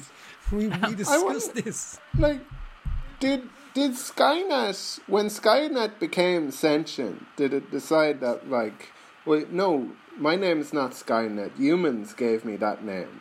I I now I'm known as Cyberdyne um, like did it did did, did, what what's Skynet and what's Cyberdyne Cyberdyne's Is- the company. Cyberdyne, Cyberdyne is the company, yes, and the they com- have Skynet as and they built. Skynet, yes. Yes. And Model 101 has several series. No, T the T eight hundred is a range, and then Model one hundred one is the Schwarzenegger version. So the the only Oh, other, and by the way, the only other, and again, this is welcome to the Hardcore Terminator fandom podcast. Um, the Wow. on, the only other T eight hundred model you ever see is actually the one that appears in Reese's sort of like dream flashback here, and I love that he's actually played by Arnold's best friend and fellow Mister Olympia, Franco Columbu.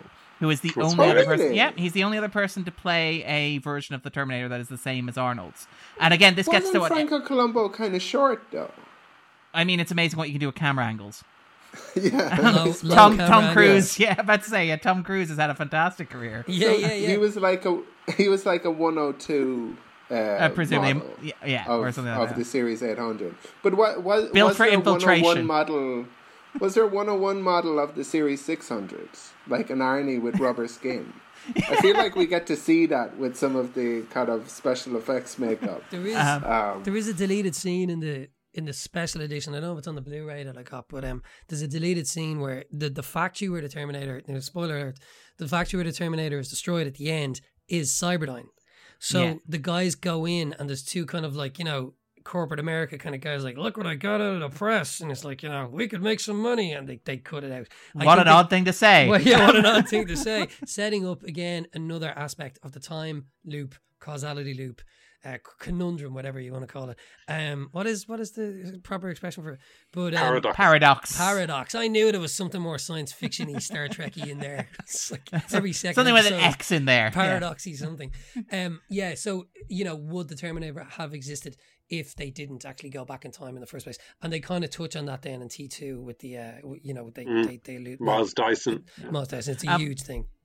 very quickly actually just in terms of kind of schwarzenegger because it's important what's interesting about this is how much schwarzenegger does actually deserve credit for what terminator became he was originally um basically cameron took a meeting with him for the role of kyle reese cameron didn't want to cast him in the role of kyle reese because he wanted reese to be a very normal very average very kind of rugged guy as opposed to like this gigantic bodybuilder but over the over the lunch or over the dinner um cameron had planned to start a fight with schwarzenegger which is great, um, so that he could justify not casting him in the role. Uh, apparently, when he left the apartment, he told his roommate, "Do I owe you any money? Because I'm about to start a fight with Arnold Schwarzenegger."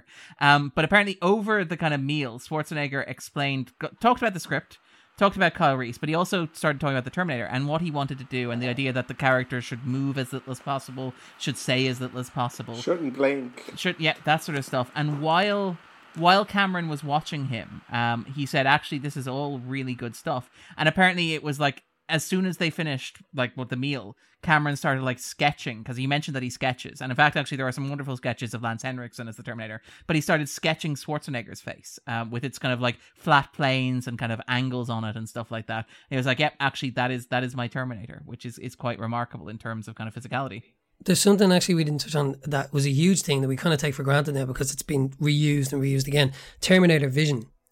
So the idea of seeing things from the perspective of the Terminator with the red and the computer di- the readouts and so forth and the targeting system. And apparently Jodorowsky's Dune, um, they touch on this in the in the, the the Bible that he made for this. Himself and Moebius had thought of this as an idea. Um, Paul Atreides uh, is is fighting this kind of uh, Star Wars esque, you know, lightsaber sphere thing, and you see it from the perspective of uh, you see it from the perspective of of this, and Jodorowsky actually again accuses Cameron of ripping off his idea. So it's another kind of a thing thing that thing that possibly he could have plagiarized, but actually it's it's been. You know, mocked, not mocked. What's the word? It's it's been turned into like dozens of comedy sketches, and it's been Oh, yeah. reused and reused again. You know, including in The Simpsons. yeah, Simpsons Yeah. multiple times. yeah. simpsons have done everything at this stage uh, But it's yeah, but it's an R-rated movie, and it's Simpsons is a you know yeah it's a Family friendly watershed, cartoon. family friendly. Yeah, yeah. And the, Um, the I way remember it kind of catches on as well because you, you, you, you, you, you have that kind of um, machines view like in in in in RoboCop like I think uh, what like a year later where um, where it's already kind of like in the language of cinema um, Predator as well. Predator, and I Yeah. mean, obviously, Star Trek: The Next Generation does it as well with Geordi and with Data as well. It's it's very much part of the like. This is just how you make a science fiction like TV show or film now, which is again remarkable and worth noting in terms of like that that first person perspective, and even things like say the use of slow motion, which is Cameron's kind of dream states. Like it happens throughout, and it's great because he doesn't. When the movie goes into slow motion, it doesn't always like stop being fast and start being slow. It stretches, it bends. Like the characters initially are moving at regular speed and then they slow down and they get slower as like Schwarzenegger is pointing a gun or as Schwarzenegger turns his head. And it genuinely is kind of nightmarish. It's very, very effective in terms of storytelling, in terms of atmosphere. And there, there, there's something kind of there, there's a weird kind of um, fre- frenetic kind of quality that I that I don't think you find in the T two um, um, uh, uh, T eight hundred. Is like he's kind of like an insect, kind of like Yeah. the so some sometimes there's there's there there's a real kind of um, um, He hops at points, uh, like he literally hops with his two yeah, legs, yeah, with his two yeah. legs He's open. kind of like hopping about, and his his, his um, like he, he seems kind of um, like sort of agitated, but in a way that he's trying to get to like his quarry. I yeah, think. he's processing basically. Um, yeah. yeah, I mean, when yeah. he when he's damaged and stuff like that, you know, when they crash the cars and they look into the car, you think, why doesn't he? There's lots of cops there. He could easily take them off, and then the next scene you see, he's actually been damaged, so he scurries away. You know, when he would like re- recollect himself or whatever, and and uh, fix himself up and go back in, damaged as he is. You know, And very yeah, that's the interesting thing about it. Oh, sorry. Uh, the, but the the thing that kind of struck me, I guess, is the the sense in which this isn't a machine. That it, it's it's it's it's a cyborg. Because like I look at it and I and and not only is it is it is it part organic, but it's kind of um, um, part human. You know, in, in, in some way, like like you kind of you kind of look at it and you think like, well, why not just send back a drone with skin on it? Just like kill a bunch of humans, wrap it round uh, like you know, a drone. Yeah, it's yeah, like a flying chicken those- nugget exactly. Yeah, yeah. hunting With this Sarah big Connor. cannon on it. Did I But mention his have friend was a talking pie? That also Kirwan, is you've done it again. Yeah. but the the idea that it's not just kind of its organicness, it's it's kind of humanity that means that it's been able to kind of um, it has to be kind of um, a human sort of that um, sent back to to to to change uh, the past, like that that and there and and that there's a sort of that that it requires some sort of humanity almost um or maybe i'm trying to attach more No, but they do say that. They, the- they say you can't send anything back that's dead. He says, well, why, you know, Yeah. why didn't you bring back a machine? He says, but how did you bring back a robot?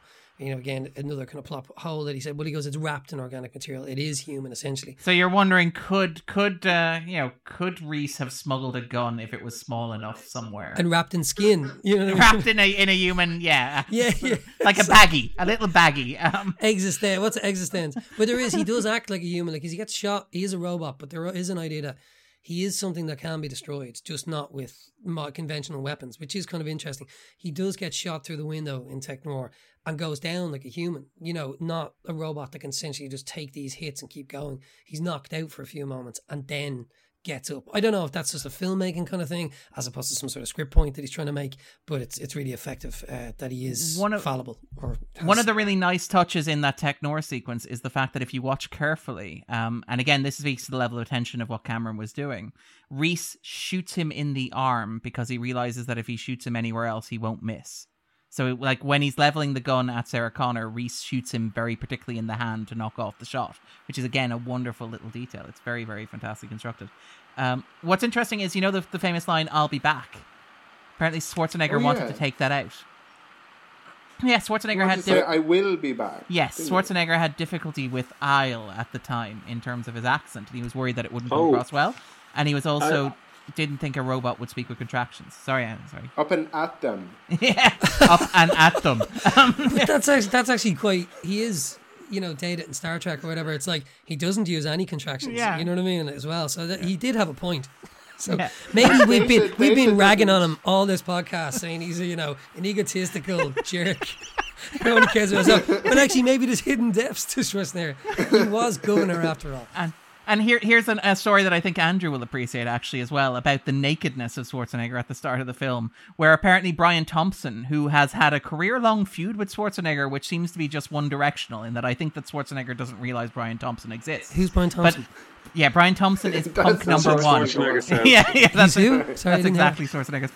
He's he's punk number one. He's the check out this guy. Oh, he was or, in X Files and stuff and loads of Yeah, things. I yeah, know the he bounty hunter and stuff like- loads of things. Yeah. Yeah, and he's he's kind of like after Terminator, he kind of bulked up as well. He's he's much more muscly in his later appearances as well. Not that we're suggesting anything at all about his relationship with Schwarzenegger slash obsession with Schwarzenegger, but he talked about how when they were filming that sequence at the Griffith Observatory, how Schwarzenegger would wander around naked, um, having shaved himself completely, like you know, completely all you know below the neck.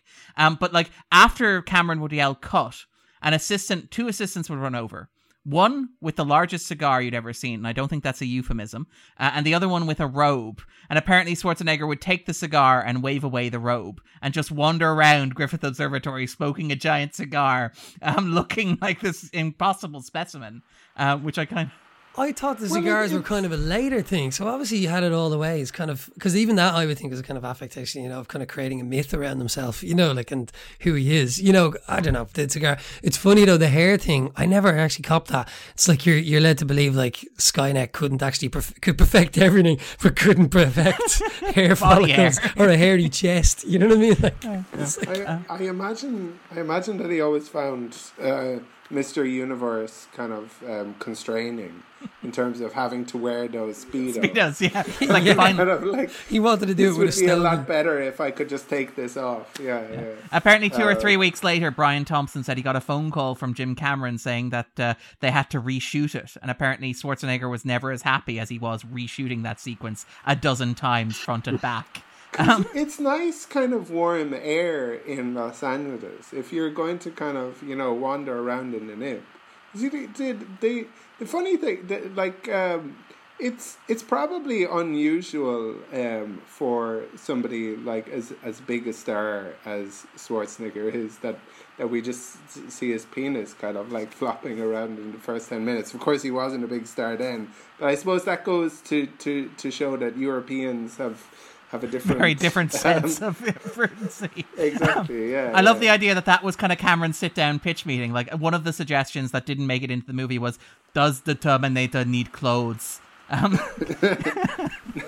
He wanted to drink beer. What's what? that? Yeah, he he he the, the uh, one of the ideas that Schwarzenegger had.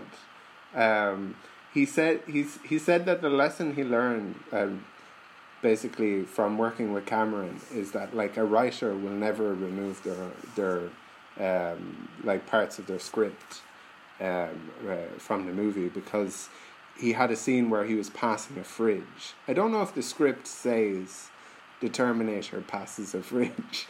but anyway, he decided like, uh, wouldn't it be good if I opened the fridge and and and there's like a beer inside and I start drinking the beer and and then I get a buzz out of it and I get a little bit silly and he's like This is real. No. This is real, Andrew. Like he actually, Yeah, he's yeah, recorded yeah. saying this in an interview that he said this to Cameron. this is in his book. I would have loved Yeah. seen Cameron's face when this happened. This conversation. Cameron apparently He did did not take it well. Like Cameron's been known to kind of like go to his house and like take out shotguns and stuff like this. You know what I mean? Like he's pretty pretty intense dude. Like can't imagine even back then. Oh yeah, no, no. Dur- during No, the editing of the Terminator, like one of the editors movie. suggested they could trim ten minutes off the film. Cameron physically threw him out of the editing booth. Um, and what's amazing is when you read the interviews around, say, the the oral histories of like uh, you know the production of the Terminator, what you get is you get the um, Cameron saying, "Oh." Orion, it was just terrible to work with them. They just had no faith in me. I vowed that I would never work with them again under any circumstances. And then you have the executives of like Orion who are like, we gave him the budget to make the movie he wanted to make. We didn't make any cuts or alterations to the movie we wanted to make. We just refused at the end of the process to bend over and kiss his ass. Um, like, but Well, they didn't promote it the way any of them wanted Yeah, to promote it. that- either. that's- that's But fair. I, I saw the trailer. It's it's it's it's pretty good. Like they they they complain that it's kind of like too much much of an action trailer and that it doesn't get across the kind of um, the the soul of the movie. But I. Yeah, I don't know if I found the, the, the romance I don't think it was. that I don't think it was there for. I remember we. It, it was coinciding with a time when cinemas were closing across America exponentially, like, and, and it was increasing literally every month, and it was because of video and VHS, which you know was the thing then that actually gave it its second life. If it didn't, if it hadn't been made in the in the era of VHS, it wouldn't have been arguably the success that it is. It's probably a, a minor kind of film in, in, in you know in, in the eighties kind of pantheon of films, you know. But I do know that cinemas were closing down, and that had a huge part of it. It was just cinema attendances were were falling, and it was a very hard film to sell. You know, it wasn't a proper date movie, you know. But um, one of the, I don't know if we chat about it. Like I know we loves we're going through but the music of it as well. Just Yes. you know, oh yeah, really like I that all of those kind of things like Stranger Things and everybody remembers the 80s now it's kind of become the quintessential kind of 80s soundtrack when you think about it but uh syn- synth- and again, it's very much a synthtastic. B movie soundtrack, yeah, which Yeah, is amazing. oh, like, absolutely. Like the, the entire movie is pretty much variations on the Terminator theme, which I kind, which again is something that you you know today you'd never get away with, but which I kind of adore. So like during the love sequence, you have this kind of like vague softcore version of the Terminator Yeah, theme, yeah, yeah. which is amazing. Yeah. like on Coronation Street when when it has a particularly sad um, episode. Sorry, sorry. no no no no just the, the, the- it's in one of the um documentaries that uh you know, there's never that triumphant kind of thing at the end of what we know as the Terminator uh, theme. You don't actually hear it in the film Yeah. until the final credits because Cameron was like, no, no, no, there has to be that um, whatever that thing they did for uh, the movie. Oh God, the, the one about Dunkirk. I can't- You know the kind of rising tension, continual kind of. They did it. It's just underneath. Oh, the, under- the the chord. Yeah, what's that called? It's. do you know what I'm talking about? Yeah, it's the one that feels like it's constantly building, even though Yeah, it's it's just building, but it underneath. never Oh, a fugue. What's it? Is it a fugue? It could be. I'm not sure. It never. It never. You. You as a listener are waiting for that payoff of kind of like the chorus or the middle eight or whatever of what would be you know this this uh, uh, movie theme, but it never comes, and he never allows that heroic theme, uh, Michael Biehn's heroic theme, to come in, even when he's saving her from Tech Noir. So the audience never gets a break. They never get a release all the way through the film because Oh, it's the Shepard Tone is the name of it, by the way. What's it called? Shepard Tone. The Shepard Tone. Yeah, Shepard Tone, but uh, it keeps on repeating and never actually hits it. But yeah, I don't know if that's what he was doing in this, but he definitely never hits, you know, the the the payoff of the of the final the final credits. You know, even though it haunts it throughout, which is, is remarkable. Very quickly, I think we're kind of we're maybe reaching the end, but just very quickly want to mention um, we the cliche of well, the fifth character in the film is really Los Angeles, but I actually really, I really, really like the Terminator as a Los Angeles film because it captures. It's It feels. I think it's been described as the best Walter Hill movie ever made, which is somehow both insulting to Walter Hill and to James Cameron. But it really captures that sense of like urban decay and collapse. You mentioned, like Emmet mentioned, it as an '80s American movie and a kind of a Reagan era, kind of like there's something horrible beneath the surface of society. What I love about the movie is that like Los Angeles at night becomes this kind of like city of nightmares, where it is almost impossible to distinguish in a meaningful way between the hellscape from which you know Reese escaped, where there are literally like skulls lining the street and kind of metal tanks crushing them, uh, and where he lands, which is just this back alley. Downtown. Yeah, it's that's like it the exactly. worst Yeah. part of LA. and Michael Biehn Yeah. says that he says they they actually they because you were saying it was going to shoot in Toronto and it would have been a completely different film. It wouldn't arguably wouldn't have been the film that it was. And Michael Biehn did say that they were shooting downtown, and in 1984, downtown Los Angeles was a place that you did not hang out. He said it smelled bad. There was rats everywhere. They were shooting it like it wasn't. There wasn't trailers really proper trailers or whatever. Um, so they were they were shooting in it. But you know, I know it is again a cliche to say. You can almost. That's what I said earlier. It's a nasty film. It's a, kind of dirty film. You can feel the dirt in it. You can smell it almost. You know what I mean when you're watching it. But it's funny. Just this is a sideway, but I notice there's a great thing in um, Back to the Future when they go back to those again halcyon days of America and Americana, you know, the fifties. The 50s, yeah. It all looks brilliant and it looks beautiful, and the town square is a proper town square. And then in the eighties, it's a car park, and then again in the future, it's a it's a beautiful kind of place. But it's so funny because now things like Stranger Things, they go back to the 80s when actually everything escape from New York, you know, Terminator, all of these movies were about the crisis that was happening in all of the major cities in like and still possibly you know, arguably are in Chicago and Detroit.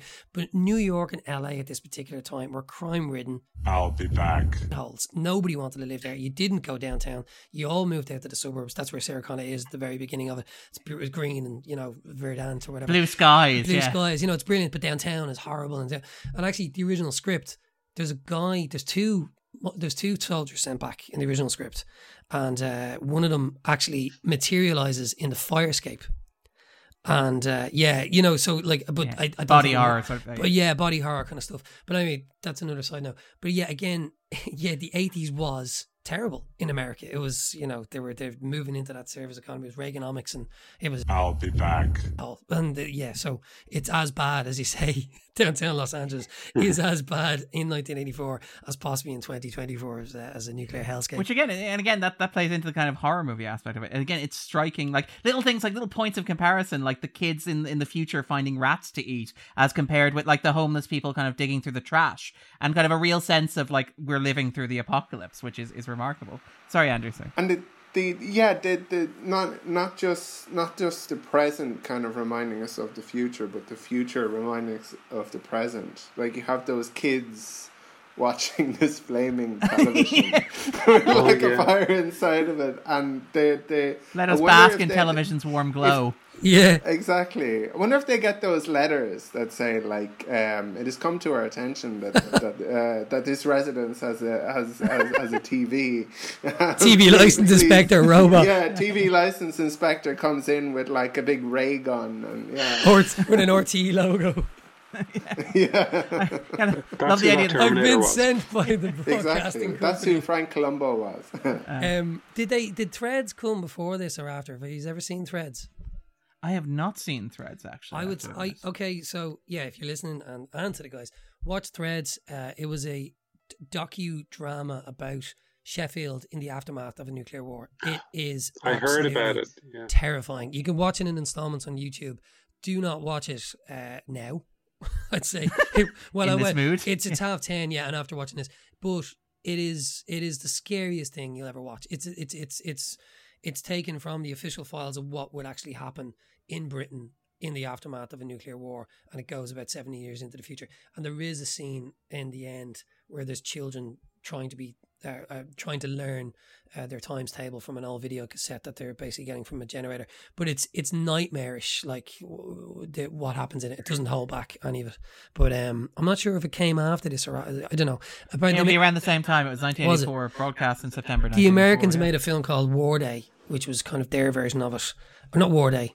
Maybe it was, yeah, War Day, which was, or, or uh, I'm not sure. It was, an, it was a similar kind of theme thing that CBS did, and apparently it was the thing that swayed Reagan into uh, movies like this and, and Threads and War Day was apparently the thing that swayed Reagan into going, you can't actually win a nuclear war, and uh, nuclear winter is a real possibility.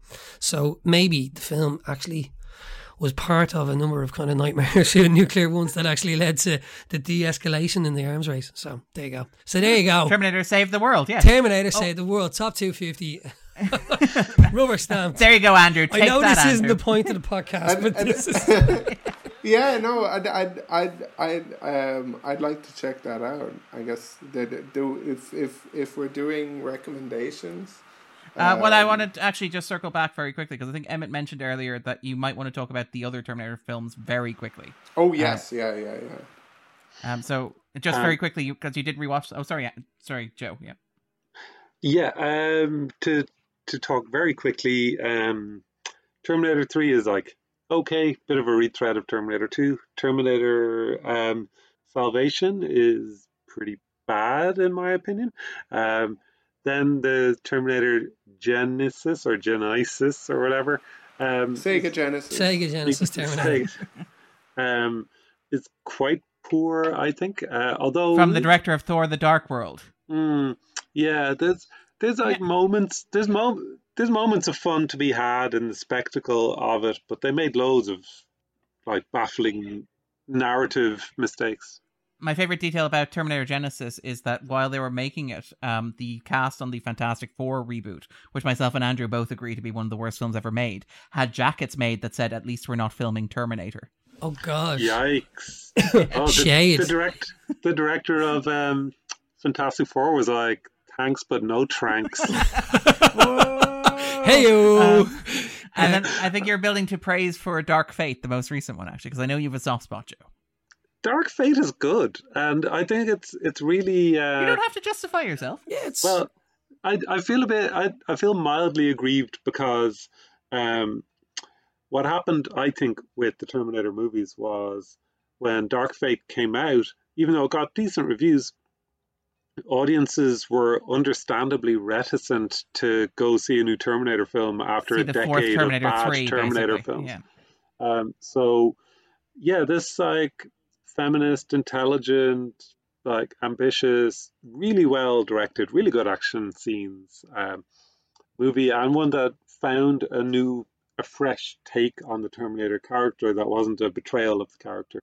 Um, had everything going for it. A couple of good performances by relatively unknown actresses as well, and also had um, political things to say in much the same way that there was an LAPD cop was the villain in Terminator 2 just after the LA riots.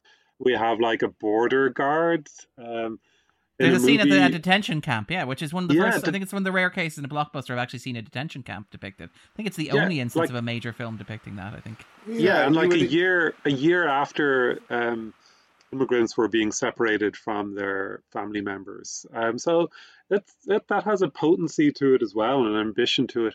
So it was like a proper terminator film. It was the best one since terminator 2 and it's it kind of saddens me that people didn't go see it. And still people are kind of like meh i might watch it one day if it turns up on netflix and even then i probably won't. It's only it's only a matter of time before there's more um, kind of detention center movies because the the American uh, military industrial complex loves to portray itself in movies. So there'll be some movie where the the hero is in ice. Like they even have a movie about the Coast Guard. Don't they? With Yes, the- Kevin uh, Costner. not- oh, Kevin Costner as an ice agent. Coast yeah, Guard. yeah, but I'm Yeah, waiting for the yeah. Kevin Costner as an ice agent movie. Um, Right. Kevin Costner as a villain ice agent, ice agent character in a movie directed by Jordan Peele would get my tenor right now. Arnold Schwarzenegger as a villain ice um, agent. I like I like I like the le- Ice T and Ice Cube as partners working together as ice agents. you crazy ice Dr. team. Freeze. Um, I really liked. I I like the new Dark Fate. Um, I did. I because I, thought I had that kind of attention to detail that the, the the Cameron films had. Um, I I did feel they were kind of like Dark Fate was kind of like Alien Three in the sense that it just literally rips up one and two and makes them completely irrelevant. You know, there's no point to the films. Um, the thing is, i- i- you know, Cameron because the obsession with trilogies, you know, in Hollywood. Cameron never seen it as a trilogy. He did actually want to close out the loop, and there is a scene that wasn't in the. It's in the final. It's in the extended edition of T two where John Connor in the future. It's set around now in about twenty twenty, and John Connor is a senator, and he's doing his best to try and stop uh, the scientists reaching the singularity and you know pushing forward to what we're actually approaching today. But just touch recently, briefly on like Terminator three, whatever. There was a weird thing with all of them that happened where they started to mirror the real world, where John Connor wasn't again wasn't actually cast as this heroic kind of soldier. He was kind of cast as a kind of you know someone who was like a, a, recovering addict, shifty kind of like alcoholic, twitchy kind of like meth head, which was kind of mirroring, I think, really unfairly and kind of like horribly Edward Furlong's own life. You know, Yeah, it was really right. it was really strange kind of thing they did that the scriptwriters did, where they weren't actually they were looking at Edward Furlong and then like maybe they wrote the part for him, hoping he'd take it on and he could play this, but then obviously he wasn't in a place that he could, which I thought was really This is Nick Stahl in, in Terminator yeah, 3 as the you story know, is. yeah, Yeah, yeah, yeah. like, yeah, I, I just and, And Stahl, I think, also had his own problems yeah, as well. later on he did. He was yeah, part of a, a, a group of kind of young actors like Renfro and stuff that came up at the same time. They were all in Gummo and stuff that had problems. But um, not to uh, dwell on that, but I just felt it was really unfair. Anyway, so then I remember Terminator Three, just thinking, I was like, this is bullshit. I'll be back. Like, how are they getting away with this? Anyway, terrible film. The one I have the biggest beef with, I think, is Salvation. just so we can talk about it. And I know this this podcast is basically about me and my beefs. various Terminator script writers. But there's just the attention to detail. You know, there's at the beginning of the film, whatever. I won't get into it, but I know we're running out of time. There's a moment where they say we just intercepted this kill list from Skynet. Uh, you're number two. Number one is some guy we never heard of before called Kyle Reese, and it's like the only way Skynet would know that is if you watch Terminator 1, the film, in another dimension. No, like the whole point is that they don't know who Sky, like Kyle Reese is. So it's like all of the films essentially have information in the scripts three, four, five, six that nobody in the real, like in the, the world of these movies would have unless they lived in our world and grew up watching the Terminator movies. Emmet, I'll do you one better. Who is Skynet sending that kill list to? Exactly. Like, who's it circulating it's, among? It's, it's, itself. Why does it need to basically? It's like Office Space. You know, it's like, Yeah. did you get Um, the TPS reports to the local Terminators? You know, Uh, the Skynet, I'm going to need that kill list on my desk. Uh, on Friday. You Next could time- get that kill list also- over, that'd be It's- great. There's a thing. It's like. You know, there's like characters are all going around with matching clothes. You know, like there's a young girl Oh, it that has like uniforms, yeah, matching yeah. boots. It's like, where did they get it? Post-apocalyptic baby Gap. You know, like she's a little, you Oh, know, well- it's like denim jackets and like she's been kitted out with little cowboy boots and running around in a post-apocalyptic way. I don't know. It's they just got increasingly more and more stupid as they went on, and I think. I, you know the weight of the mythology of the original films and people watching the films 20 times and not realizing that these films exist in a different world not our world. Uh, Genisys was terrible and uh, dark fate is a very decent film okay, since we're apparently picking one each to pick on, I'm going to go with Genisys then. Genisys is one of the. go for it Really? Oh, sorry. Genisys is one of the uh, one of the worst blockbusters I've ever seen, but it's also one of the most revealing. It's what happens when you take like the concept of a Terminator film, because I think Emmet mentioned like you know Hollywood's obsessed with trilogies. Hollywood's now obsessed with franchises and shared universes, and the idea of properties that never have to die. You can just continually recycle them and release them and remake them and repackage them, and just as long as they have enough familiar nostalgic elements in them, people go and see them. And Genisys is basically that for the Terminator film. It's a, it's a Terminator franchise. It's basically an attempt to strip out anything unique about the Terminators and reduce it down to a set of iconography, right down to the fact where like there's a close up of I think Jai Courtney putting on the Nike runners from this film, which mm-hmm. is very much like designed to say, oh, you remember the Nike runners from this film? Well, they've got their own close up now, and that sort of stuff, and like play recreating shots scene for scene, but out of context and with CGI and with other actors, as if to say the whole point of this exercise is to get you to regurgitate and just to consume like images that you remember vaguely from your childhood out of context but with no greater meaning to them. So yeah, Terminator Genisys is one of the worst blockbusters I've ever seen, but it's also like it feels like the purest distillation of modern blockbuster franchise filmmaking I have seen in the most depressing sort of way. Um, I think because maybe because like a writer or whatever, like it, plot holes are the big thing. I'm always just like looking for, and then I spend like the next twenty minutes in the cinema obsessing over it. It's like you know, Skynet has this huge in uh, Sega Genesis again. Uh, in Sega Genesis, the greatest sequel ever. There's a there's a there's a time machine that's the size of I don't know, you know, the Empire State Building. Let's say it's huge, massive. But then at some point in the eighties the young, old Terminator, I, I can't even remember, and Sarah Connor. Carl, managed- is it Carl? No, Carl is the one in the in the Dark Fate. Oh, yeah, Pops, it's Pops. which was actually quite funny. Yeah. I thought. Um, they managed to construct a time machine with 80s tech. It's like you know. I remember Amstrads and Commodores. Like, they, like it took it took till you know you, you loaded a game in the morning and came home on lunch break, and it still wasn't loaded up. Like, but somehow with 80s tech, they built a time machine. But the loading propel them into the screens were so cool. Yeah, yeah, yeah. I don't know. It seems like that just I, that that that drove me bonkers. You know what I mean? the moment in Genisys where she says, "What's time travel like?" It's like, well, it was white hot and it lasted like 15 minutes longer than it should have, and then I got stuck on this one screen. Um, all right, yeah, it was like being born.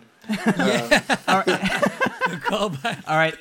Right. I think we're. I think we're about ready to wrap up, unless there's anything else anybody wants to talk about. Anything that we haven't discussed already with regards to the Terminator. Anything that anybody wants to bring Uh, up very quickly. I know this is kind of like I know it's a film podcast, but we've kind of gone into like fanboy territory of all, all the universe, uh, and that's like guilty as charged. The Sarah Connor uh, the Chronicles is uh, decent. Uh, just give it a watch if you're Ah. really if you're really a completist like me. It's not bad. Yeah. Yeah. Uh, Um, Lena Headey plays Sarah Connor. Yeah. Um, and we'll also actually quick give a quick shout out to all the character actors in the Terminator as well, because there's some wonderful work there as well. Paul Winfield is a detective, and um, and obviously, um, what's his name? Um, oh, damn it, I've forgotten his name. Dick, um, Dick Miller, Dick Miller, the gun shop owner. Yes, Just what you see, buddy.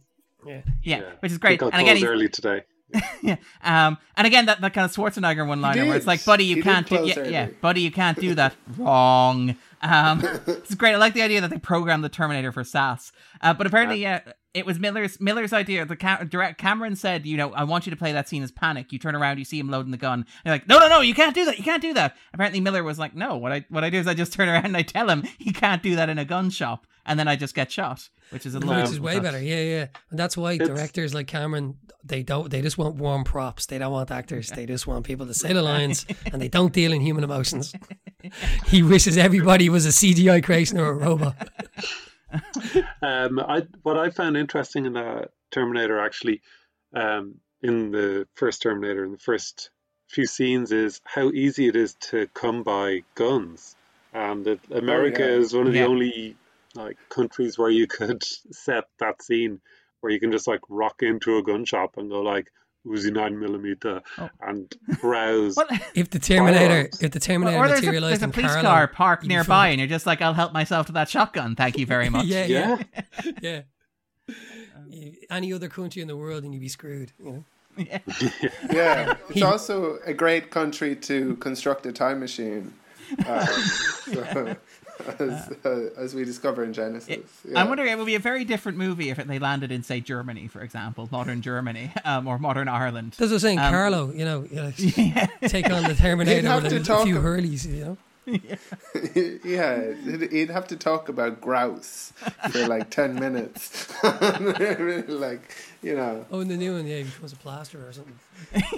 Yeah, know it- it- it- no, it, He'd be back on Tuesday. Same. Oh, Carl's drapes, isn't it? He becomes, yeah, he becomes a carp. Uh, yeah, he becomes a sort of a, a, a curtain salesman. Which was one of the best bits of Dark Fate, actually, when he's he's there kind of talking about. He's like, I told him you can't have sunshine yellow. You need like eggshell white or something. I was like, oh yeah. which I was Like, like, you can't you can't have like, block colors in the children's room of drapes. Oh, yeah, yeah.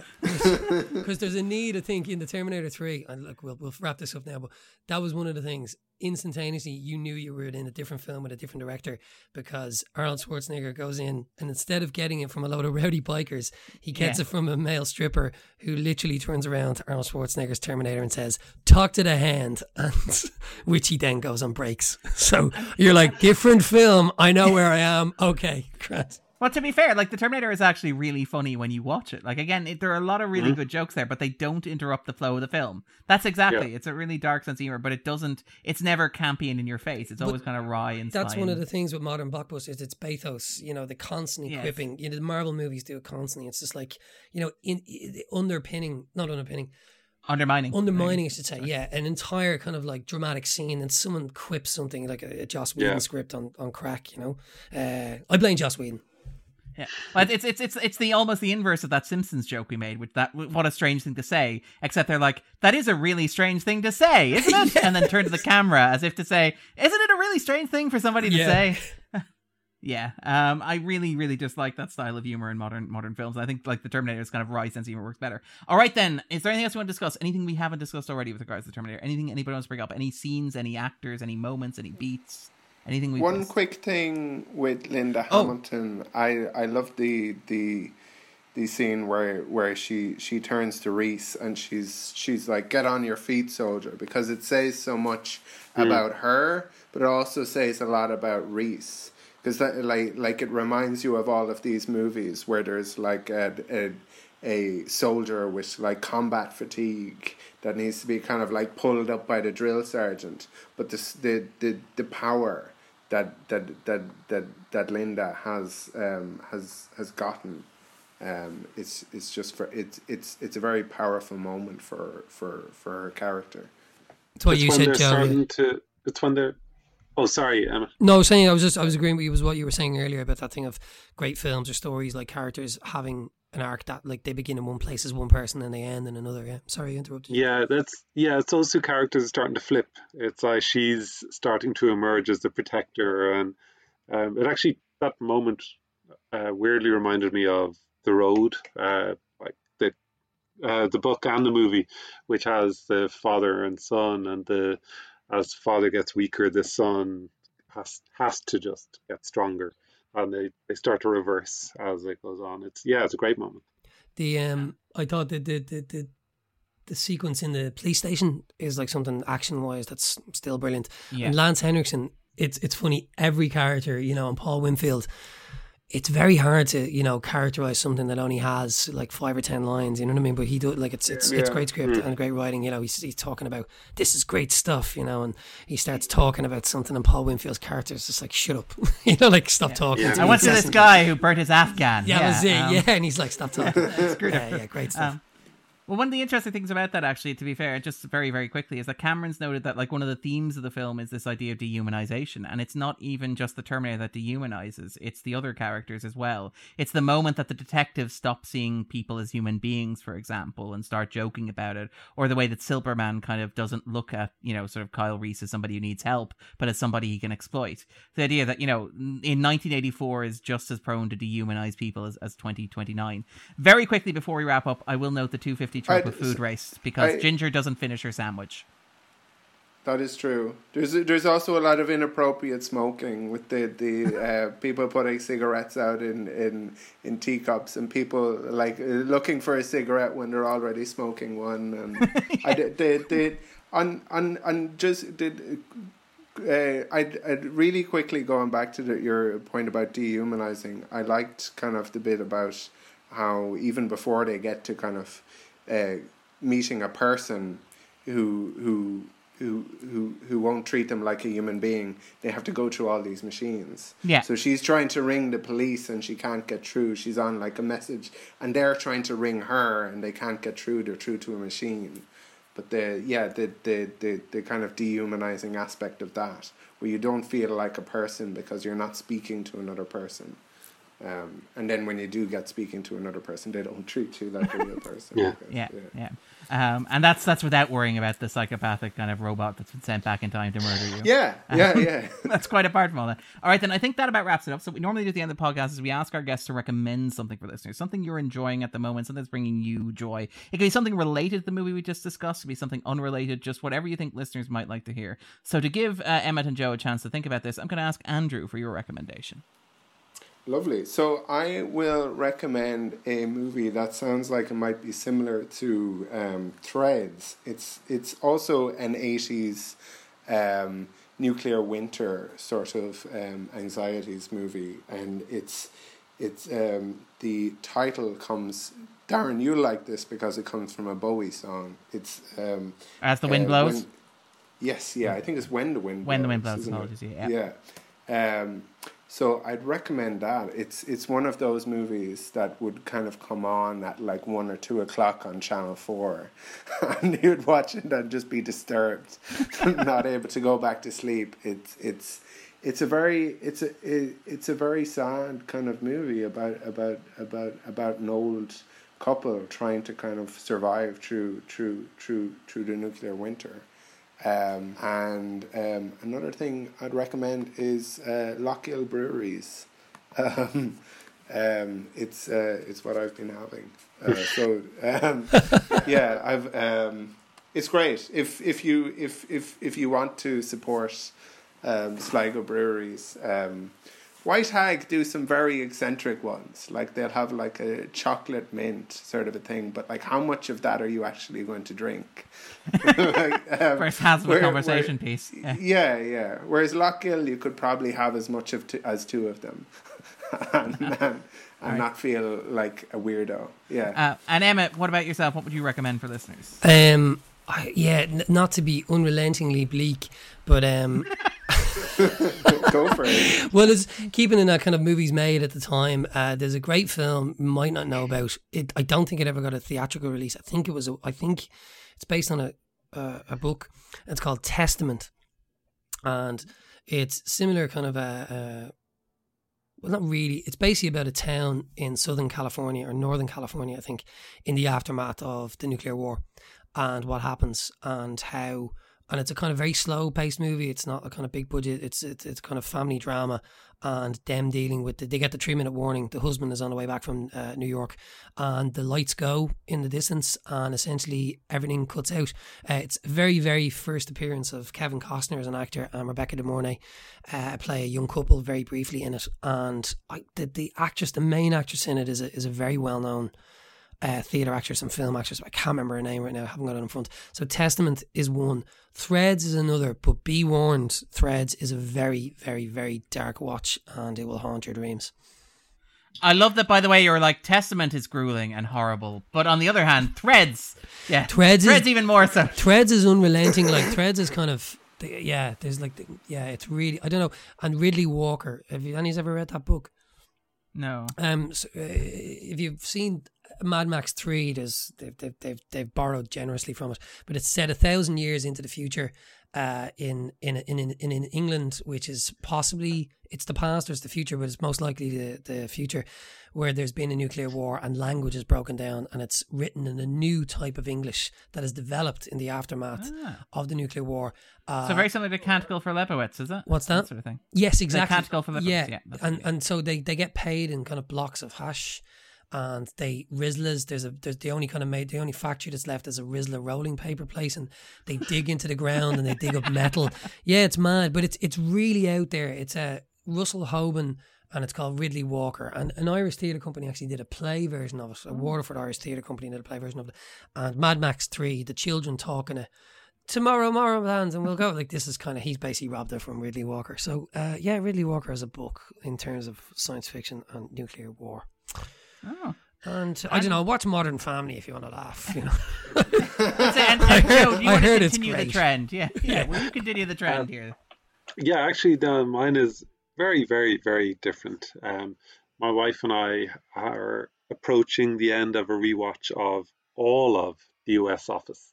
And I actually read recently that rewatching stuff has really taken off this past uh, six months or so um, because it's reassuring to watch something light that you know how it's going to end um, during Yeah. like a global crisis. Um, so, yeah, the US office is is amazing. It's much better than the UK one. Come at me, internet. And uh, I, I think Yeah, I think I've heard Steve, a lot of people say that. Like, Yeah. uh, like I haven't watched very much U.S. Office, but I, I've, I've, I've had a lot of people say that that like, like you know, kind of stay up watching the U.S. Office, and there's a lot more of them as well.